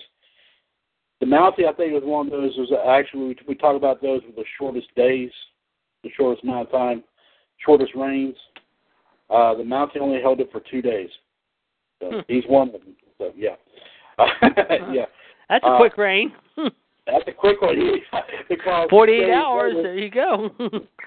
well, how long jail for? Oh, two days. Oh, okay. There you go. Yes, yes. Gorilla Monsoon often said that he had an identity crisis. That was hilarious. That's right. Yeah, that's right. yeah, Yep. Jacques, it was Jacques Rougeau, wasn't it? The Mountie. Yes, yes, yes, yes, yes. yes. Yeah, it was Jacques Rougeau. He, uh, Grandma often, often said he, he has an identity crisis. Yes. He's, my- Well, he, well, the thing is, the my- Rougeau brothers were a good team. Him and Raymond were a great team in the '80s, and then all of a sudden, I guess Raymond got hurt, or he got he he got in some big time trouble with the office, and he got let go. I mean, I heard a lot of stories about uh Right. Raymond, and, and he was an announcer too. I remember he was good, that's quite a what good he announcer. did. Because He did a lot of announcing. though. I even he did a lot of WrestleManias. He did. I saw him do some of WrestleMania nine. Uh, hmm Heck, heck. Let me let me tell you a quick story before I go on any further. He even I have the '97 Royal Rumble on deep, on tape, Right. and they and and and they also and they did of course the um, announcing not only in English but in Spanish and also in French. Yeah. They had him and his dad do the announcing. That's in French. right. Yeah. It, hmm it, yeah, for the '97 Royal Rumble. That's I said, right. "Oh, Lord." I said, "Crazy man." Yeah. Okay. Why, well, we see all these international teams now. Why isn't he um back to the WWE, however, and do some announcing for them? That would be pretty cool. Yeah. I would. love- I would. That, that, that's somebody. That's that's somebody. That's another team. Uh, another family you don't see in the Hall of Fame yet. Either the Rougeaus. Yep. I will. Those. and Like I said, I did. I said because they let their they they they should have a rightful place in there too. I mean, they Yep. they they wrestled some of the greats, and they ought to be in there too. In my personal opinion. Yep. They would get back to what I'm saying right here. Two days after the Mountie won it, he turned right around and obviously lost it to the one and only late Roddy Roddy Piper on January 19th, 1992, and at the Royal Rumble in Albany, New York. Roddy Roddy Piper would hold it for 77 days, which was a very impressive record. Which I think that was the only, now that was the only singles belt that Piper ever held. Yeah, I believe so. Yeah. But later on, he would hold on. He would hold a tag belt like later on, along with I think with Flair. I think like in '06 or something. I think. But the, the, as for a singles belt, that was the Intercontinental belt was the only singles belt he ever held. I think. Yeah. Yeah. So, and then of course I do remember, of course, the match that Piper and Hart had at WrestleMania eight. Great match. Excellent matchup.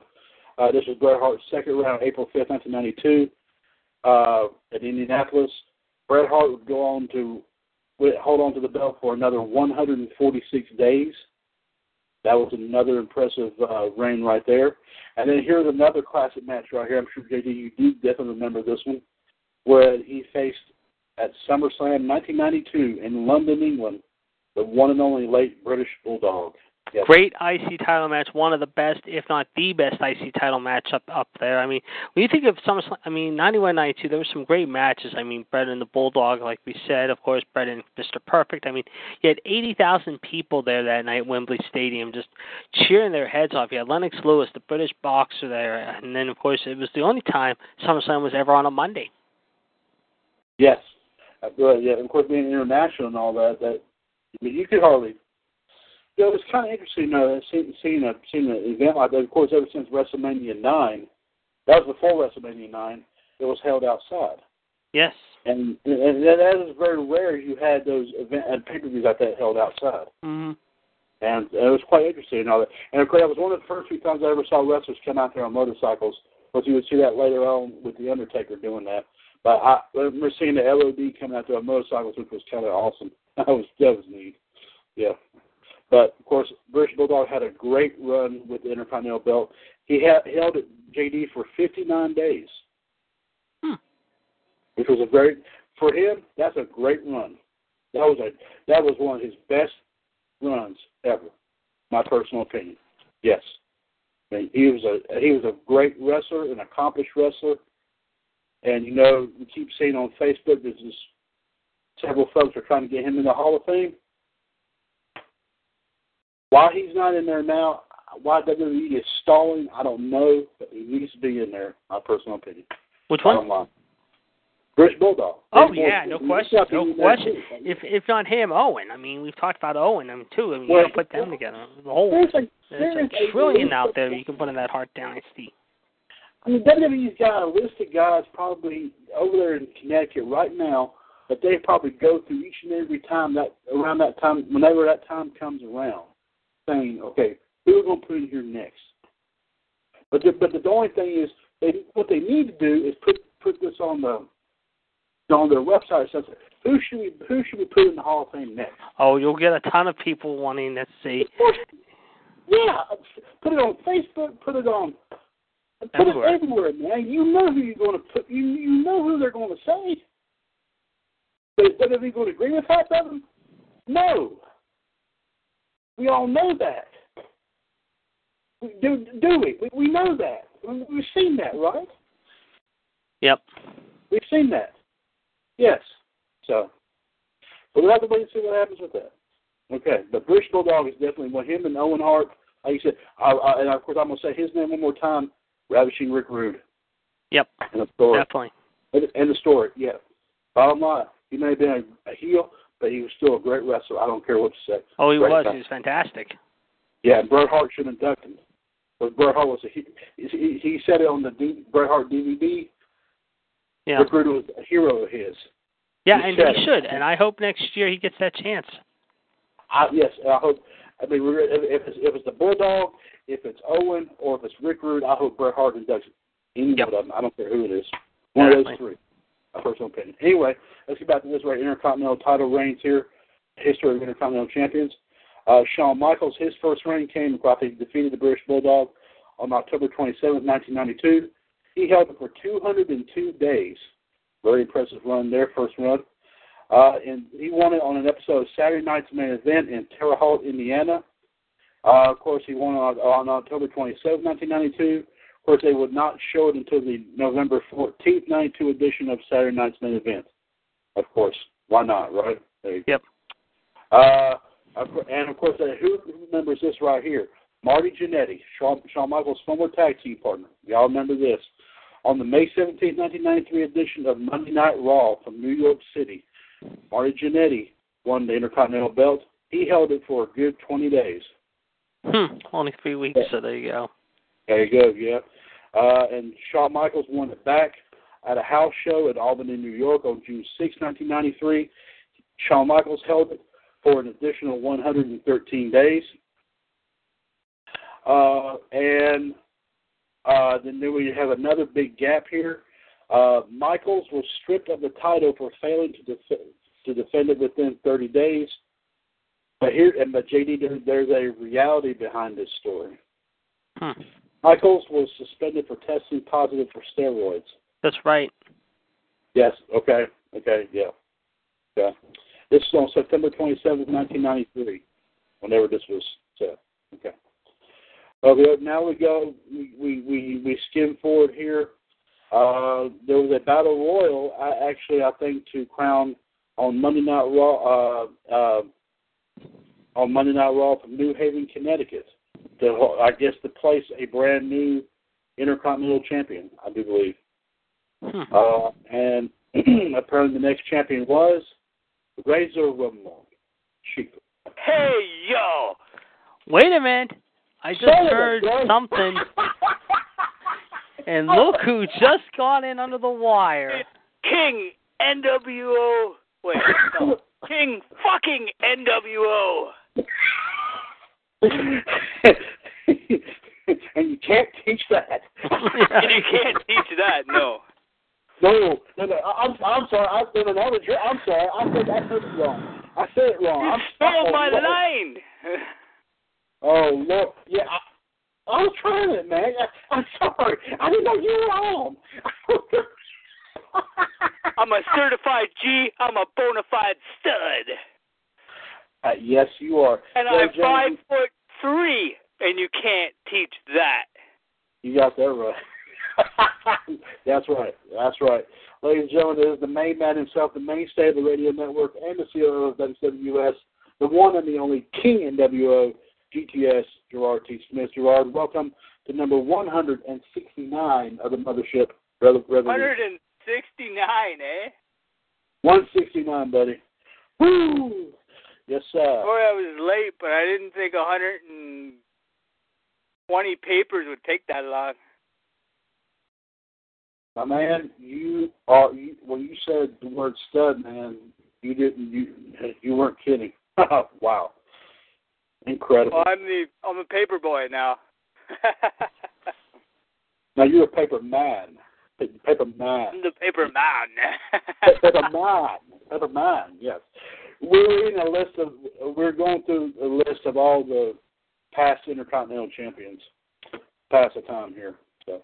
All right. That's that's when I said Razor Ramon. I Jay Jay. I, I heard it first, and it's like. Hey, I couldn't have came. I couldn't have came on in a better time. It was what a cue, eh? Yes, exactly. What a, what a heck of a cue, man. you know, we were coming down here, and uh, like I said, come down to where uh, Razor Razor Ramon became the next person to, to pick up the uh, the Intercontinental belt. He would go on to hold the Intercontinental belt for 198 days. He won it on an episode of Raw from New Haven, Connecticut on September 27, 1993. Ramon and Rick Martel were the final two participants in a battle royal in which the last two would face off the next week for the vacant title. Ramon won the match, which aired on October 11, 1993, of course, on a tape delay. So, JD, there's another tape delay right there from Raw. Yes. However, Michaels returned in November 93, claiming to be the legitimate champion as nobody defeated him for the belt, though not recognized as such by WWF. Ramon went on to defeat Michaels in the ladder match on March 20th, 1994 at WrestleMania 10, become the undisputed Intercontinental Champion. There you go. Yes. and of course, we all remember that too. Uh, the next one here, of course, is Big Daddy called himself Diesel. Uh, his first title reign came on April 13, 1994 which was delayed, a tape delay on Superstars of Wrestling on April 30th of 94 uh, in Rochester, New York. His reign would last 138 days. Mm. Uh, Ramon would, would go through his second reign on August 29, 1994, at SummerSlam in Chicago. His second reign would last another 146 days. Hmm, unbelievable. Okay. And even though this was a little bit unbelievable, Jeff Jarrett would pick, would, would start his first reign as Intercontinental Champion on January 22nd, 1995, at the Royal Rumble in Tampa, Florida. His reign would last 94 days. now, this is kind of interesting. Uh, Bob Holly would would hold the belt, and let me let me see what this. Uh, okay, uh, yeah, okay, I see what this means. I see what this. Let me, let me go and find it here. All right. Apparently, this this right here was not. Uh, okay, and I'll explain this in a minute. This was talking about Bob Holly's on April April 26, 1995. It happened on an episode of WWF Action Zone in Moline, Illinois. Defeated Jarrett to win the belt, but later that night it was judged that Jarrett's foot had been on the rope during the pinfall and Holly was stripped of the Intercontinental Belt. However, this is they're saying now this reign is no longer recognized by WWE. That's unusual. You gotta be kidding me. That is a. Why would it take anything? I mean, if you're if you're just talking, you, I see. But even gaps in their blame history, though, is what they're doing. I mean, I had to give you something to drink. My throat was dry. And then they would also say again the belt was vacated as of that because held up when the match between Jarrett and Holly ended ended in a controversy. Um, Jeff Jarrett would, would go for his second reign as Intercontinental ch- Champion on April 26th. That same that same night, um, 1995 on Action Zone in Moline, Illinois, defeated Bob Holly in a rematch for the vacant title. That's strange. That is that is strange. Yeah. That's one of the strangest, strangest, moments. I've never heard them talk about that. Because, like I said, it's not, they don't recognize it anymore. That's why they don't talk about it. Okay. Uh, and Gerard will like this next moment here. Razor Ramon goes for his third reign as Intercontinental Champion on May 19, 1995, at a house show in Montreal, Quebec, Canada. but and this was a ladder match, Gerard. But there's a sad part part to this, Gerard. You'd like to know what, What? that? What's the rain that? only lasted. The rain only lasted two days. Ah. A lot of yeah. hmm Because, and Gerard, you'll have to pronounce the city whenever I get to this. I'll I'll let you know what it is in a minute. Jeff Jarrett will, will come to go after his third reign as Intercontinental Champion. Two days later, which he would hold on to that belt after this for another 63 days at a house show. This is also in Quebec, Canada. And Gerard, I'm going to spell this. Maybe you can pronounce this for me. I'm not sure. This is also in Quebec, Canada. P R O I S dash R I V I E R E S with an accent mark over the first E. How do you pronounce that? No, I don't have a clue. JD, you know how to pronounce that? Uh, it sounds like Trois Variant or something like that. Yeah, I figure it's in Canada. I figure you might probably know what that is. Okay. Nah, I Oh. don't go to Quebec much. I I only know wee wee. no, excuse me. okay, thank you. All right, thank you very much, though, guys. I do appreciate that. Uh, not not bad, J. Not bad, JD. Not bad. Well, I never No, took but- foreign language in high school. I never took French. I never took Spanish. I never heck, I never took even uh let's see, French, Spanish. What else did they give? Latin even. Hey, I know a little Chinese. He owns a restaurant down the street. Yeah, the famous some young guy. All right, guys, that was a Wayne World joke, man. Cut that out. Man. You sick, you sick freak. Hey, hey, go to it's like the Mexico, Rock 'cause- with Goldust. You sick freak. Yeah, I can go to Mexico because all I need to know is cerveza, por favor. Get Gerardo El Cerveza, La Cerveza. There you go. That's right.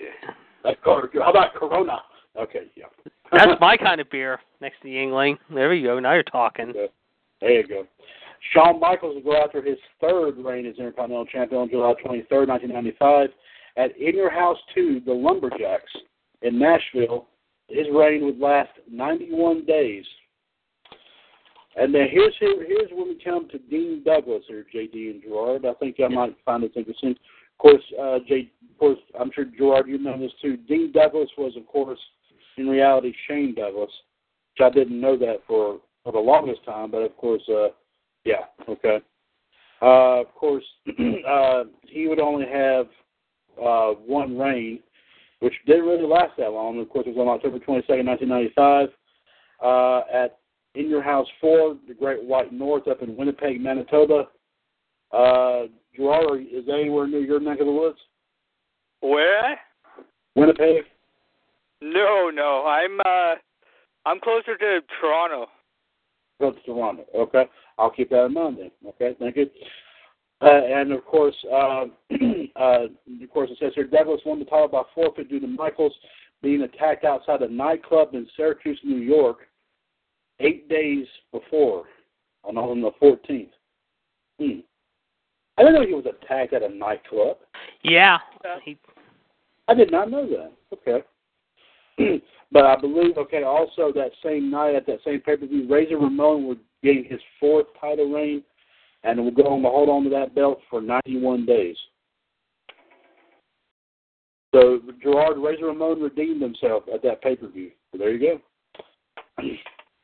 um, but Goldust did his first title reign on January 21st, 1996, in Fresno, California, the Royal Rumble and he would he would hold it for a good 71 days. On April 1st, 1996, the title became vacated at a Raw taping in San Bernardino, California. Held up when a title defense against Savio Vega ended in a no contest. This was this was it wasn't aired until two weeks after that on a tape delay. Um, of course, uh, doesn't pick up his second um, title reign at the same uh, Raw in San Bernardino. He would add an additional 83 days to his long reign as an Intercontinental Champion. He defeated Savio Vega in a rematch. This match did not take place, even though it says there on April the 1st. This match did not air until April 22nd, Hmm. a week later. Huh. Uh, three weeks later. Hmm. Now that's getting stranger and stranger. Hmm. Yeah. here we go. Ahmed Johnson. And no, this is not when he was fat. This is when he was actually had a body, I think we can say. right? Yeah. Yes. Uh, I think this is the only reign that he had as Intercontinental Champion. Um, on June 23, 1996, at King of the Ring in Milwaukee, Wisconsin, he held it for a good 50 days. Hmm. Even 50 days even. Uh, I think we're expecting a surprise here shortly. Uh, we are. Uh, okay, I'll be check, checking it out here in just a minute. Uh, excuse me. Uh, of course, on August 12, 1996, uh, on um, Raw from Seattle, Washington, John, uh, Ahmed Johnson forfeited the title after being attacked by the debuting Faarooq after winning in an 11-man battle royal. Okay. And uh, Mark Mero started his reign as Intercontinental Champion on September 23, 1996, in a Raw in Hershey, Pennsylvania, and his reign lasted 28 days. He defeated Faarooq in a tournament final to win the Intercontinental belt. And here was Triple H's Hunter Hearst Helmsley's first reign as Intercontinental Champion on October 21, 1996, in Fort Wayne, Indiana, on Raw. He held the belt for 115 days. Then, of course, we had, once again we we come now to Rocky Maivia. His first reign was on February 13th, the day before Valentine's Day. um, February 13th, uh, he won it at a Raw taping in Lowell, Massachusetts. He held it for 74 days. Very impressive. And then, of course, uh, man who we all believe is should be another man who should go into the Hall of Fame, the one and only the late Owen Hart. He won the title on April 28, 1997 at a Raw is War in Omaha, Nebraska. He held it for 97 days. Yes, I do agree. That was that's that was an impressive run. Uh, of course, Stone Cold Steve Austin. Uh, he won the belt from Owen Hart at SummerSlam on August 3rd, 97. He held the belt for 36 days. the belt was vacated on September 8th of 97, vacated due to a neck injury often Austin, Stone Cold suffered in winning the Intercontinental belt. Owen Hart won the belt back at Bad Blood in St. Louis on October 5th, 1997. Had to defeat Faarooq in a tournament final. He held the belt for 35 more days. Stone Cold Steve Austin's second reign would come at Survivor Series in Montreal uh, on November 9, 1997. He would hold the belt for 29 more days.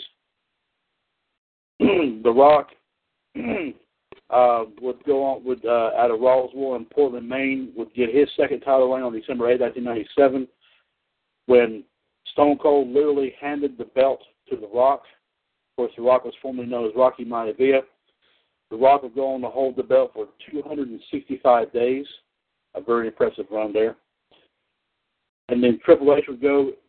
Triple H would go and, uh, of course, gain another run as Intercontinental Champion and this was uh, at SummerSlam in New York on August 30th, 1998.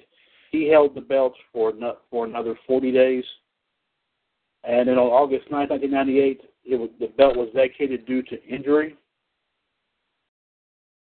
And then next, Ken Shamrock, believe it or not, held uh, picked up the belt at a Raw War in Uniondale, New York on October 12, 1998.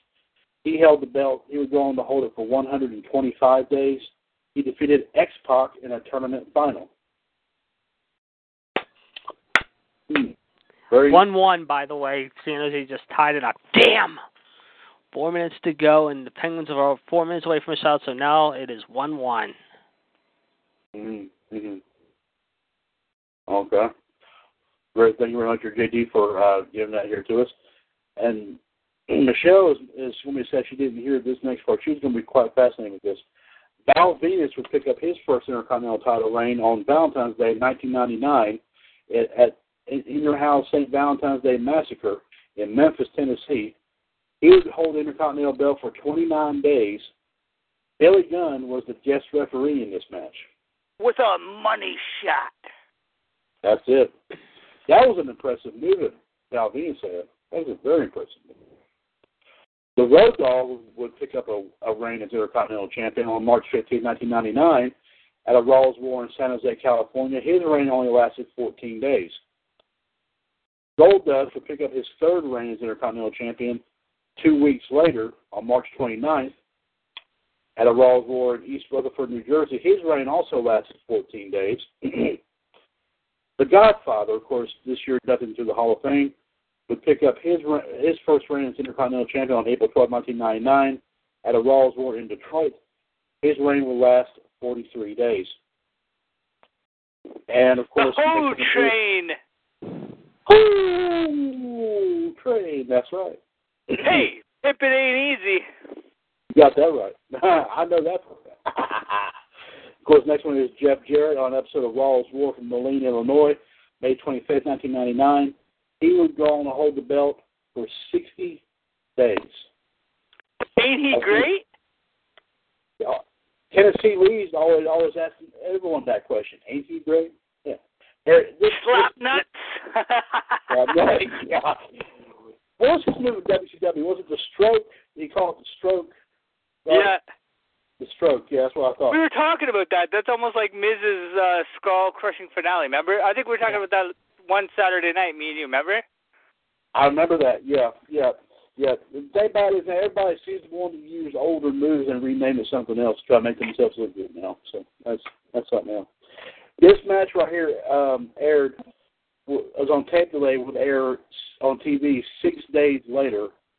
Just over a week earlier, Jarrett's tag team partner, the Blue Blazer, of course we all know is late Owen Hart, was meant to win the title at over the edge, but of course he died after an entrance accident. We all remember that. The title was instead later dropped to his friend and partner Jarrett in Owen Hart's memory. What? Wait a minute. Wait a minute. Charlotte.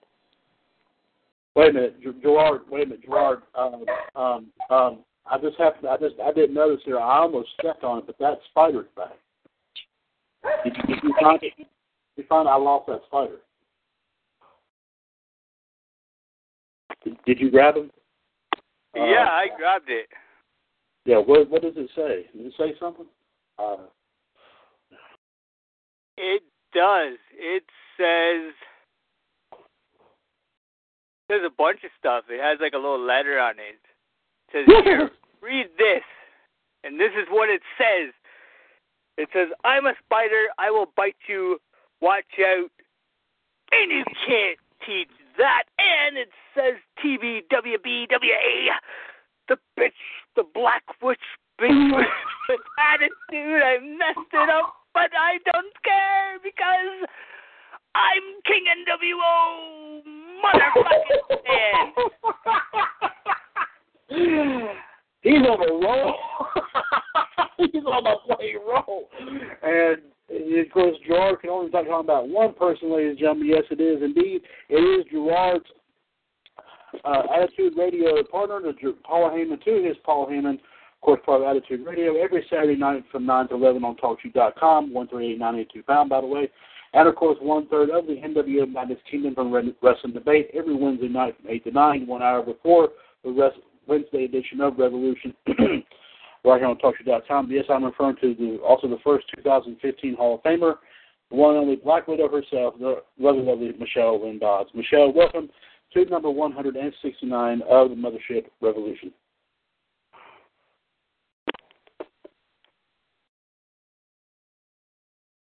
Uh oh, did we lose her? Yeah, Don't tell me her dogs ate her. Hello? Testicle one, testicle two. testicle. What? It was a test. I mean, test, test. One, two, three. Are you there? I have her on, but I don't hear her. And I lost my beer cap. Oh well, somebody will get it. Oh Lord. Well, I will. We'll, we'll, we'll, we'll keep checking. Hopefully, she'll pop on here and. uh and John, and I don't know why John and why John thought it was either John thought by JD's surprise, John thought it was one of three people. He thought it was either Obama, Donald Trump, or Hitler. What? What? Hitler. That's what he said. Fuck, man! If you can get Hitler on, that'd be awesome. Yeah. Mm-hmm. That'll be a oh Lord have mercy. Oh hell, Hitler! Hi. We will definitely get the we would definitely get the, the, the listeners in here if that would happen. I'd love to get Donald Trump, man. He'd be he'd be funny, man. Yeah. Where's your hair, Donald? No, yeah, there you go. Let's see who Donald else we got. Trump will make America great again, and so will Darren Young. There you go. Yeah, that's it. Yeah, I like the thing he's doing with Bob Backlund. That's hilarious. I see that. I like that. Um, oh, we got a bunch more of these guys here. I'm gonna read a few more here, and we'll stop with the night. We'll finish this off tomorrow on uh, on Wolfpack here. Uh, there's a few more here. I will I will read. uh, of course, Edge would go on his first title reign on July 24th, 1999. He would only hold, and, and here we go, Gerard. He won it at a house show in Toronto, but he only got to hold it for one night. Who did? Edge. What? Because That's a conspiracy, man. because at Fully Loaded in 1999 at, in Buffalo, New York, Jeff Jarrett would gain his fifth uh, title title reign a day a night later by get, by regaining it. But Jeff, but get but but but Gerard, but that's okay because it's kind of softened the blow. Jeff Jarrett only held it. Only, this reign only lasted uh, two days. His his reign only lasted two days. Two days. Yeah, Jeff Jarrett did, yeah. hmm What the hell is that, Yeah. man? Was he hitting people with guitars? I have no idea, but okay, he, keeps getting weirder. Now listen to this. He keeps getting weirder. D'Lo Brown would win it on a July 27th, 99 episode of Raw is War. Of course, they wouldn't air that until August the 2nd on tape delay, of course. It is one one as we go to overtime.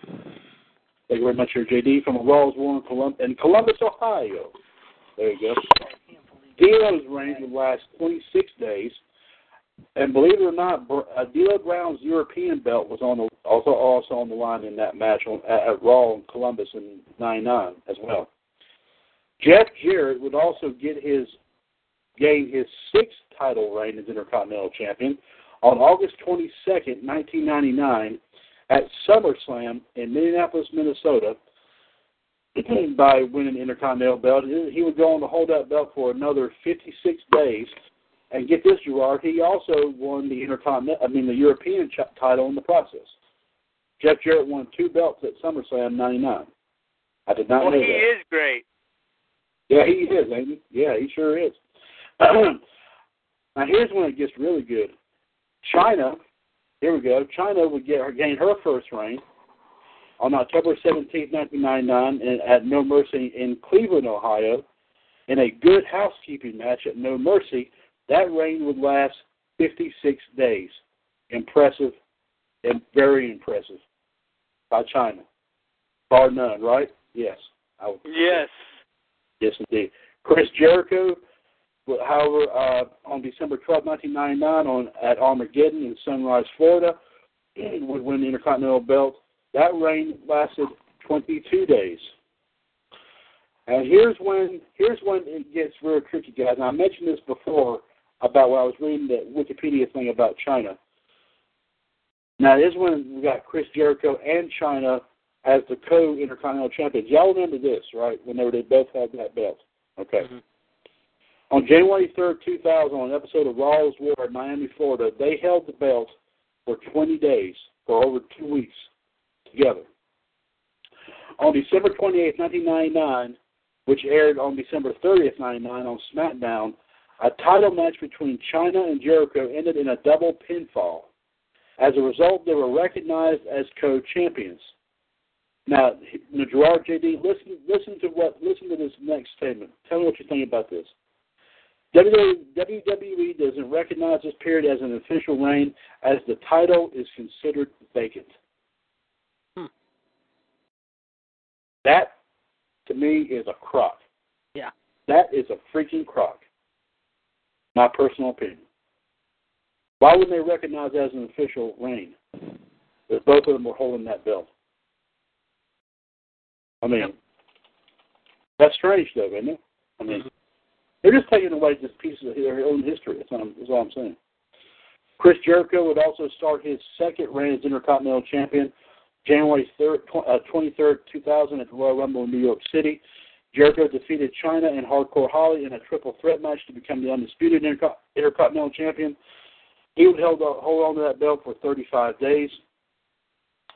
Kurt Angle would pick up his first reign as Intercontinental Champion on February 27th, 2000, at No Way Out in Hartford, Connecticut.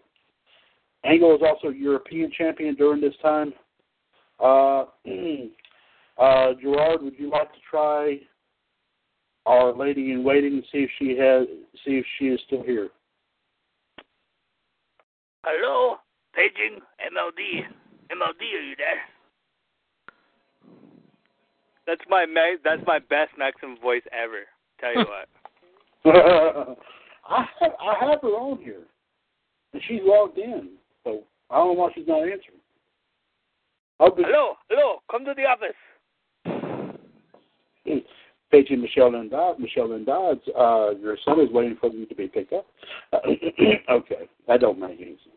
Like Elmo said, testicle one, testicle two. Ooh, okay. Okay. I've been in the okay. sun too much. I tell you. yeah. Yeah. How fast do you ride that bike, Gerard, when you now deliver the the, the um, papers? I don't deliver no. I don't ride no bike. What do I look like? I have a little red wagon, and it carries my papers. Oh. okay. Okay. How fast do you push the wagon? okay. yeah, as slow as I can go. Okay, I'm, okay, okay. I'm, I'm just curious. I'm just curious. Okay, I'm just I'm a nosy neighbor. I'm curious. Okay. I'm a nosy neighbor. You're a nosy neighbor from North Carolina. man. Yeah, the, the, the nose as long as Pinocchio's, man. Hey, boo. Okay, yeah, there you go. Okay, couple more here, then we'll end it, then we'll then we'll call it a night here. Uh, uh, Chris Benoit, of course, his first reign uh, started at WrestleMania 2000 on April 2nd, 2000. One of first fall a two fall triple threat match between Jericho and Kurt Angle, where both of Kurt Angle's championships were at stake. Pinned Jericho to win and win fall and claim championship. Yes. I think Angle had both the European and Intercontinental belt at the time. I think he was calling himself the Euro Continental Champion or something like that. Yeah. Jericho uh, would win it back a month later on an episode of SmackDown in Richmond, Virginia. Um, it was on May 2nd that he won it. They didn't air until two days later. That reign would last another six days. Benoit would, would get it back on an episode of Raw's War in, from Uniondale, New York. That reign lasted 43 days. Rikishi, his first reign lasted uh, started on June 20th, 2000. That reign lasted two weeks. Going on an episode of SmackDown from Memphis. That episode that episode didn't uh, wasn't shown until two days after he won it. Uh, Val Venis, his second reign, uh, he won it on the 4th of July in 2000. Uh, episode of SmackDown from Fort Lauderdale, Florida. But he didn't air until two days later on a tape delay. Uh, okay, Chyna won it again. Okay, here we go. Chyna won, won the Intercontinental belt again in a mixed tag team match that pitted Chyna and Eddie versus Val Venis and Trish Stratus. Chyna pinned Trish. It was at SummerSlam in Raleigh, North Carolina. I did not this I did not know. I had no idea. On August twenty seventh, two thousand. That reign only lasted another eight days. So so a little more than a week that she had that belt. Uh, Eddie Guerrero, his first title reign lasted on September 4th, 2000. He won it. It was a triple threat match that also involved Kurt Angle. Uh, it was at a Raw's War in Lexington, Kentucky. He held it for another 78 days. Uh, Billy Gunn's first title reign started on November 21st, 2000. Uh, that reign started on November 21st. And then they didn't air the match until two days later. Um, and that reign only lasted 19 days. And uh, Benoit's next reign was uh, his third reign was on December 10th, 2000, at Armageddon in Birmingham, Alabama. That reign lasted 42 days. And then Jericho won it again for his fourth reign on January 21st, 2001, at the Royal Rumble in a ladder match in New Orleans. That match that that that reign lasted 72 days. And then on an episode of SmackDown in Oklahoma City, Triple H for his third reign as Intercontinental Champion. Um, it on April the third. It didn't show until two days later. He only had it for a week. So, and we're going to leave it at that here, ladies and gentlemen. We got plenty more to go here. Um, but we're going to finish the rest of this off on tomorrow's edition of NWO Wolfpack. So, so, uh, so definitely, like I said, be sure to tu- be sure to tune in here. Uh, we definitely want to double check here. Okay, uh, Gerard Michelle. Apparently, I think she might have been having phone problems. She apparently we lost her. So, I hate that. I hate we didn't have her on. So, uh, something must have happened with her phone. Apparently. Um, on that note, um, uh, Gerard, we covered uh, two or three little wrestling stories uh, tonight. Uh, I talked a little bit about the NXT show. Uh, um, uh, it was pretty uh, pretty interesting. Um, some pretty interesting happenings there, including I noticed uh, the contract signing for the Divas uh, title match between Asuka and Nia Jax, with Nia Jax attacking Asuka. So, kind of looking forward to that and seeing what what's going to take place there. And of course, a sit down interview between Samoa Joe and Finn Balor. That's going that right there. It's going to be a very interesting match to see. And also, of course, we did talk about a little bit more detail. I don't know if you had a chance to see the official trailer for WWE 2K17, but they have released it, including Goldberg now. I told JD this earlier, Gerard, and I want to get your opinion on this. This reminded me of a lost WCW episode, man. Uh, him being escorted by the police officers, coming Oh, out to the old, coming out to the old WCW music. Are you kidding me? I mean, what would you take? Go say, let me tell you something. What gets me is, I want to ask y'all quick before we leave the show tonight about that. Here, here it is that on the Goldberg DVD that they released here not too long ago. That that they would show the clips of a lot of his WCW matches, and they block the, his WCW theme and replace it with the theme he used in WWE, right? Yeah. And yet, in this commercial, they'll use the WCW theme in this. And Gerard, what's your take on that? I think that's crazy. Yeah, I mean, I mean seriously, why would they? Why would, why, why would they flip? Why would they do that all of a sudden? I mean, I mean, that sounds strange to me. Why they wouldn't use it in, on DVD yet they'll use it in a commercial? I mean, JD, what's your take on this? Yeah, you're right. You're 100 percent right. I agree with you. Mm-hmm. I but I mean, are they? Are, are do you think? And I'm gonna ask you both you guys this: Do you honestly think that they're trying to get in on his good graces? I mean, hmm Yeah. I mean, I mean, you Yeah. heard that. Uh, well, you know, when the interview that they did was Goldberg JD. You heard me heard what I, what I was talking, what I mentioned earlier on the show. But what he was saying that you know he wasn't like he was before, but he you know he's saying that uh, um, would he like to be that way again? He said absolutely. But I mean, he said he just likes to. But but I mean, I mean it's almost sound like to me he wants to come back and do some competing. But uh, I mean, Gerard, do you still feel that he may not make another WWE run?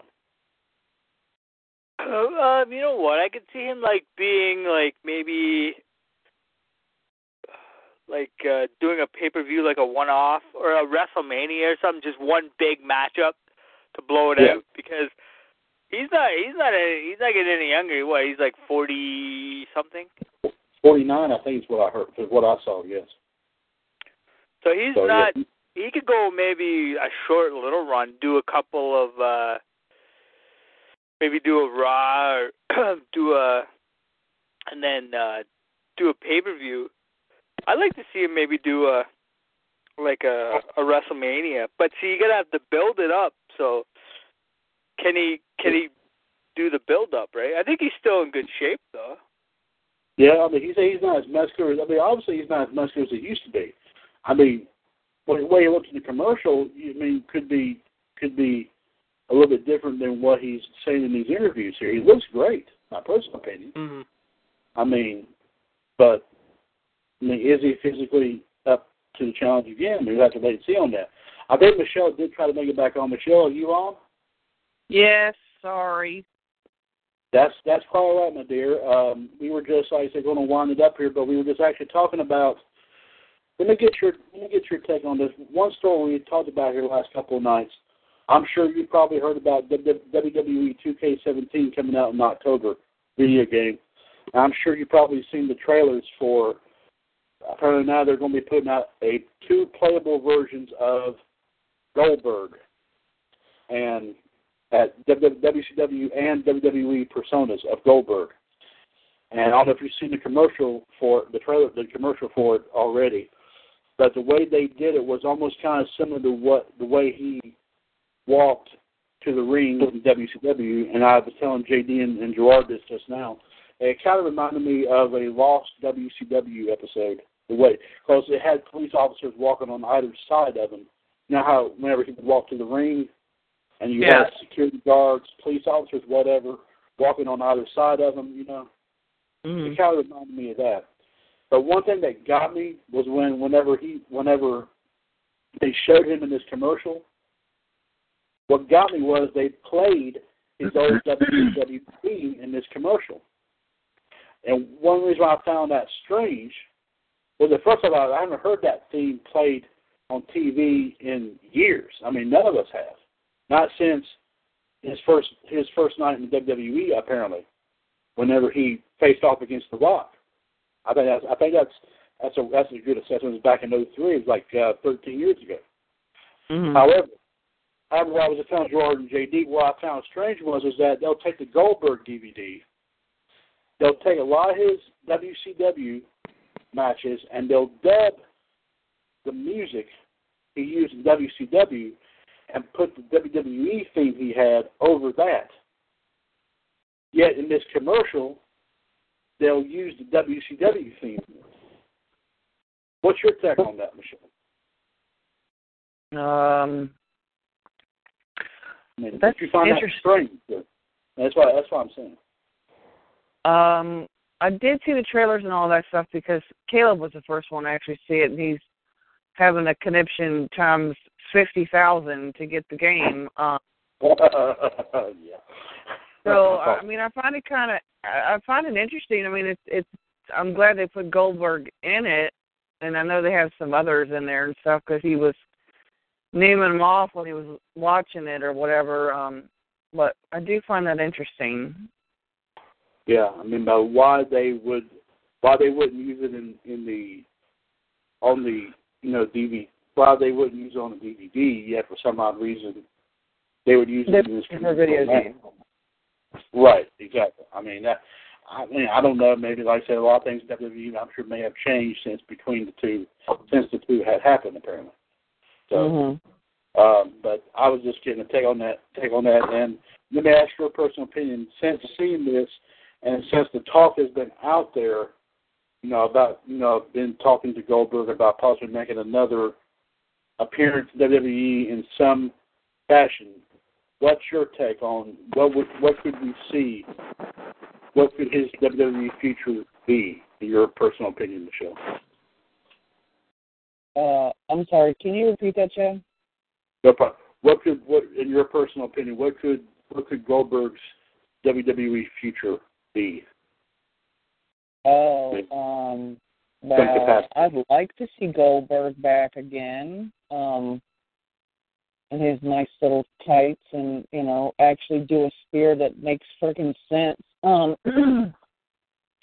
other than you know Roman Reigns and Charlotte, which those are pathetic. Um, yeah, I don't see him coming back though. I don't. I don't see him having a career with WWE anymore. But I'm hoping maybe I'm wrong because you know he is one that could benefit the WWE right now. But I mean, being mean, Coach Gerard, of course, has just said that you know if he did, it could be something to the effect of maybe something small, maybe like a, a WrestleMania appearance, like Yeah. a match or some some capacity like that. But, Hey, he could spear Roman. yeah, Hell, fuck yes, I like your thinking. of course, a lot of people are He's talking about him doing that. Next. Yes, of course, Hey, the end hey, did you hear? Did you hear my intro or did you, you didn't hear it? Who me? Yeah. Uh-uh. When you came on the last time. Oh, you Oh, didn't I'm hear it? here because my freaking phone dropped the call and acting all retarded and shit. I was um, JD and I, uh, Michelle was talking about the history of past Intercontinental champions, and believe it or not, and JD can back me up on this. I had brought up Razor Ramon. I had I was not looking at the chat box. I had no idea who was that that anybody else that popped on, and JD back me up and tell him tell him if I'm right or wrong on this. The minute I said Razor Ramon, Yep. Gerard Gerard is Who came right out in? of. King He did. NWO. Wait, no, I screwed it up again. King Captain Phenomenal. fucking NWO. That's it. That's it. Yeah. That's it. Yeah. That's it. That's it. Yeah. That's it. So. Yeah, he got he got he got us good. I mean, he got JD and I good. I mean, Mhm. um, I was just Yeah. waiting. I heard you guys talking. I was just trying to think of something. I was so tired. I'm thinking, what can I say? I was gonna like do something. I don't know. I was I was thinking. Then then you said Razor Ramon. I'm like Razor Ramon. Hey yo. I mean, I said I said, oh Lord, I this is gonna be one. Mhm. Something and then and then we were. I was using my best Mexican voice to uh see if you were there, and uh you weren't there, and then I was yeah. But uh so, Yeah. Sorry, my phone decided to be stupid. I was doing. I was doing. Wait, I don't know if I can do it now. MLD. No wait. MLD. No, jeez, I can't do it now.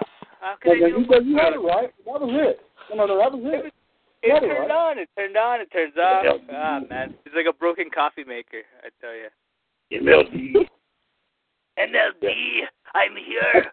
oh yes, that's right. It's on no. I love it. I love it. Uh, uh, I love it. On that note, guys, um, uh, Gerard, any final wrestling thoughts you care to share with us before we leave the air this evening? well, I don't think so. But this beer is fucking good, man. After slaying all those papers, I look like a red lobster. And in my little red wagon, I was putting along and throwing people papers and saying hello and goodbye.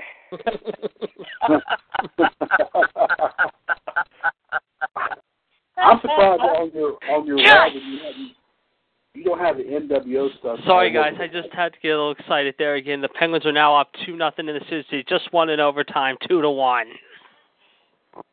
Yay! So two games away from the Stanley Cup, making it number four in Pittsburgh. They go to San Jose up 2-0. Oh, oh I gotta tell you a story. I was on my paper route and my nut my nut fell off and then my cart broke and I had to go to my buddies. Wait, did you Because see your nut? that- Did the other one yeah, I drop had to you? get new nuts. Listen, listen, no, listen. I had to get new nuts and then he gave me a beer and then I had a beer and then I got, he gave me a nut and a bolt and he fixed me up. He gave me some tools and then I went back on my paper route and I come back and drink more beer. Oh, I love it. That's great. That is pretty good though. I got over it. That is good. I just had an update. Speaking of updates, guys, I just actually had an update from one of my other friends here from the, uh, the home of WWS right here in North Carolina. Uh, also, a one of our members in WWS, and I am in shock, 100% in freaking shock. After 11 freaking innings, the Atlanta Braves finally won a game, five to four over the San Francisco Giants. What's the record now? Two and thirty? I think so. Yeah. yeah.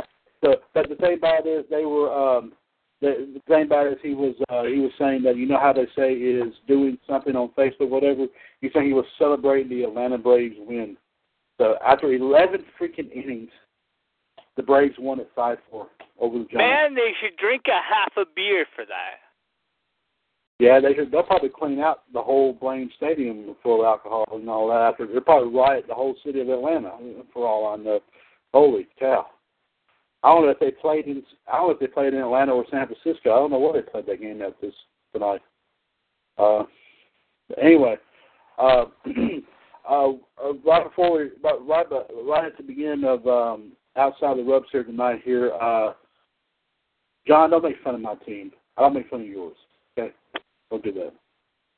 You're on, hey, hey, hey, you're on, you're on, you're on hot rocks, here, buddy. You better be careful. I'm gonna suck you. Yeah, you better watch what you say there. Anyway, um, uh, we said, of course, JD and I said on outside the ropes earlier this evening. I did report just just when we were coming on the air that I don't know if any, anyone here, JD, Michelle, I don't know, I mean, Joe, I don't know if you ever watched the Dukes of Hazzard back in the day or not. Oh Um, hell yeah! Well, But- yeah, of course. What are you talking about? Okay. Dan Jones, better known as Cooter, um, was po- was something posted by his wife earlier today that he fell and broke his hip today. Oh no. Aw. But he's but they said tomorrow he was going in to have surgery. So we definitely beginning of outside the ropes, we definitely did say a prayer for him. So definitely we'll definitely say a prayer for Ben Jones. Hopefully with speedy recovery on that. Uh, we had a whole lot said going on outside the ropes. It's not like it's our entertainment show. Whole lot going on here. Of course, we also talked about the fact that uh, uh, finally went and saw Captain America: Civil War on Monday, which was a great movie. Um, um, I definitely recommend going to see that if you haven't yet. But that's a great movie.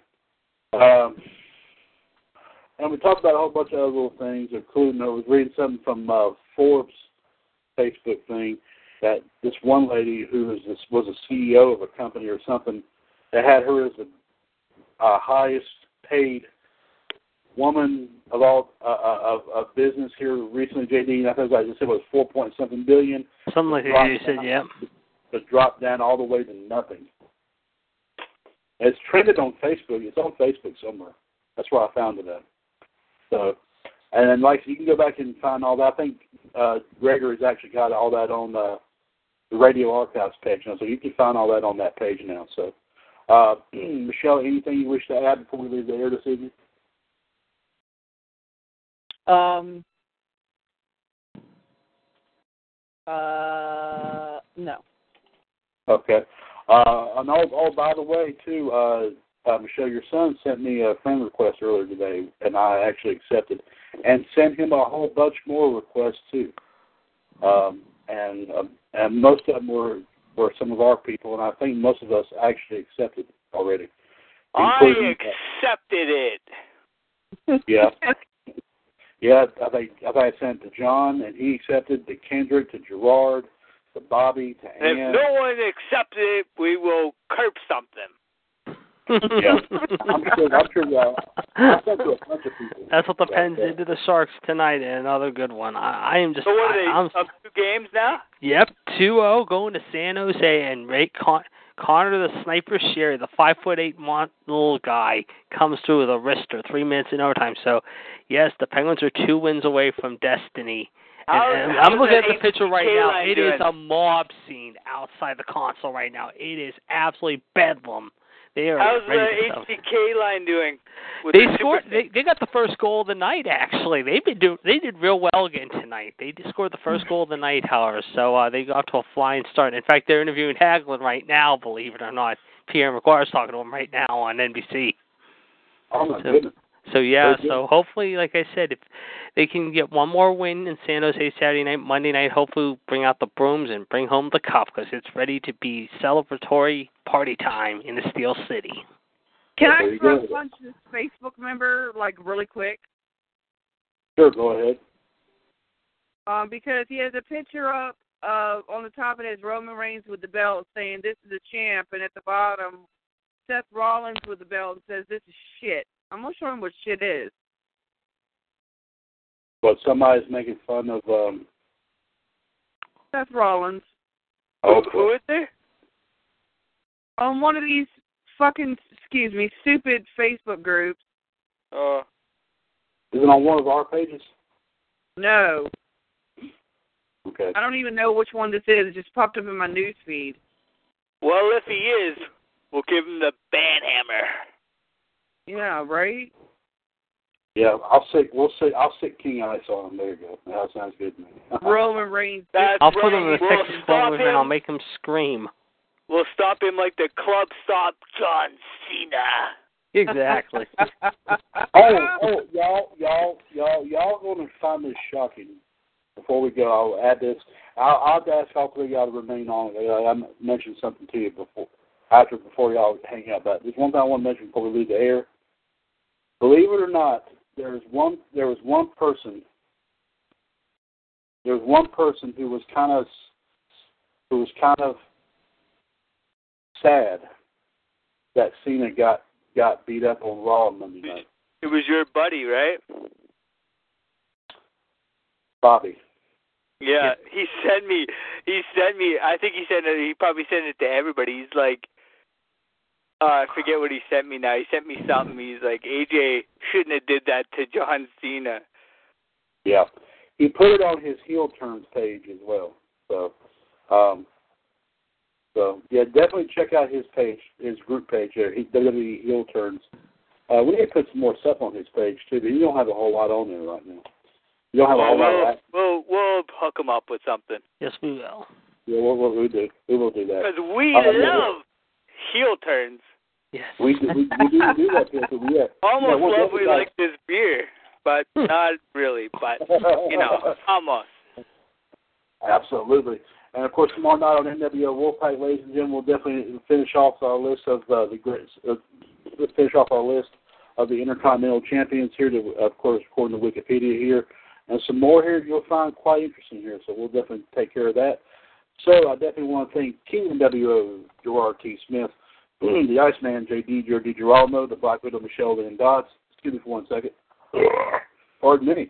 Uh, and the Human Suplex Machine, John Gross. Part, um, and excuse me once again there. Apologize about that.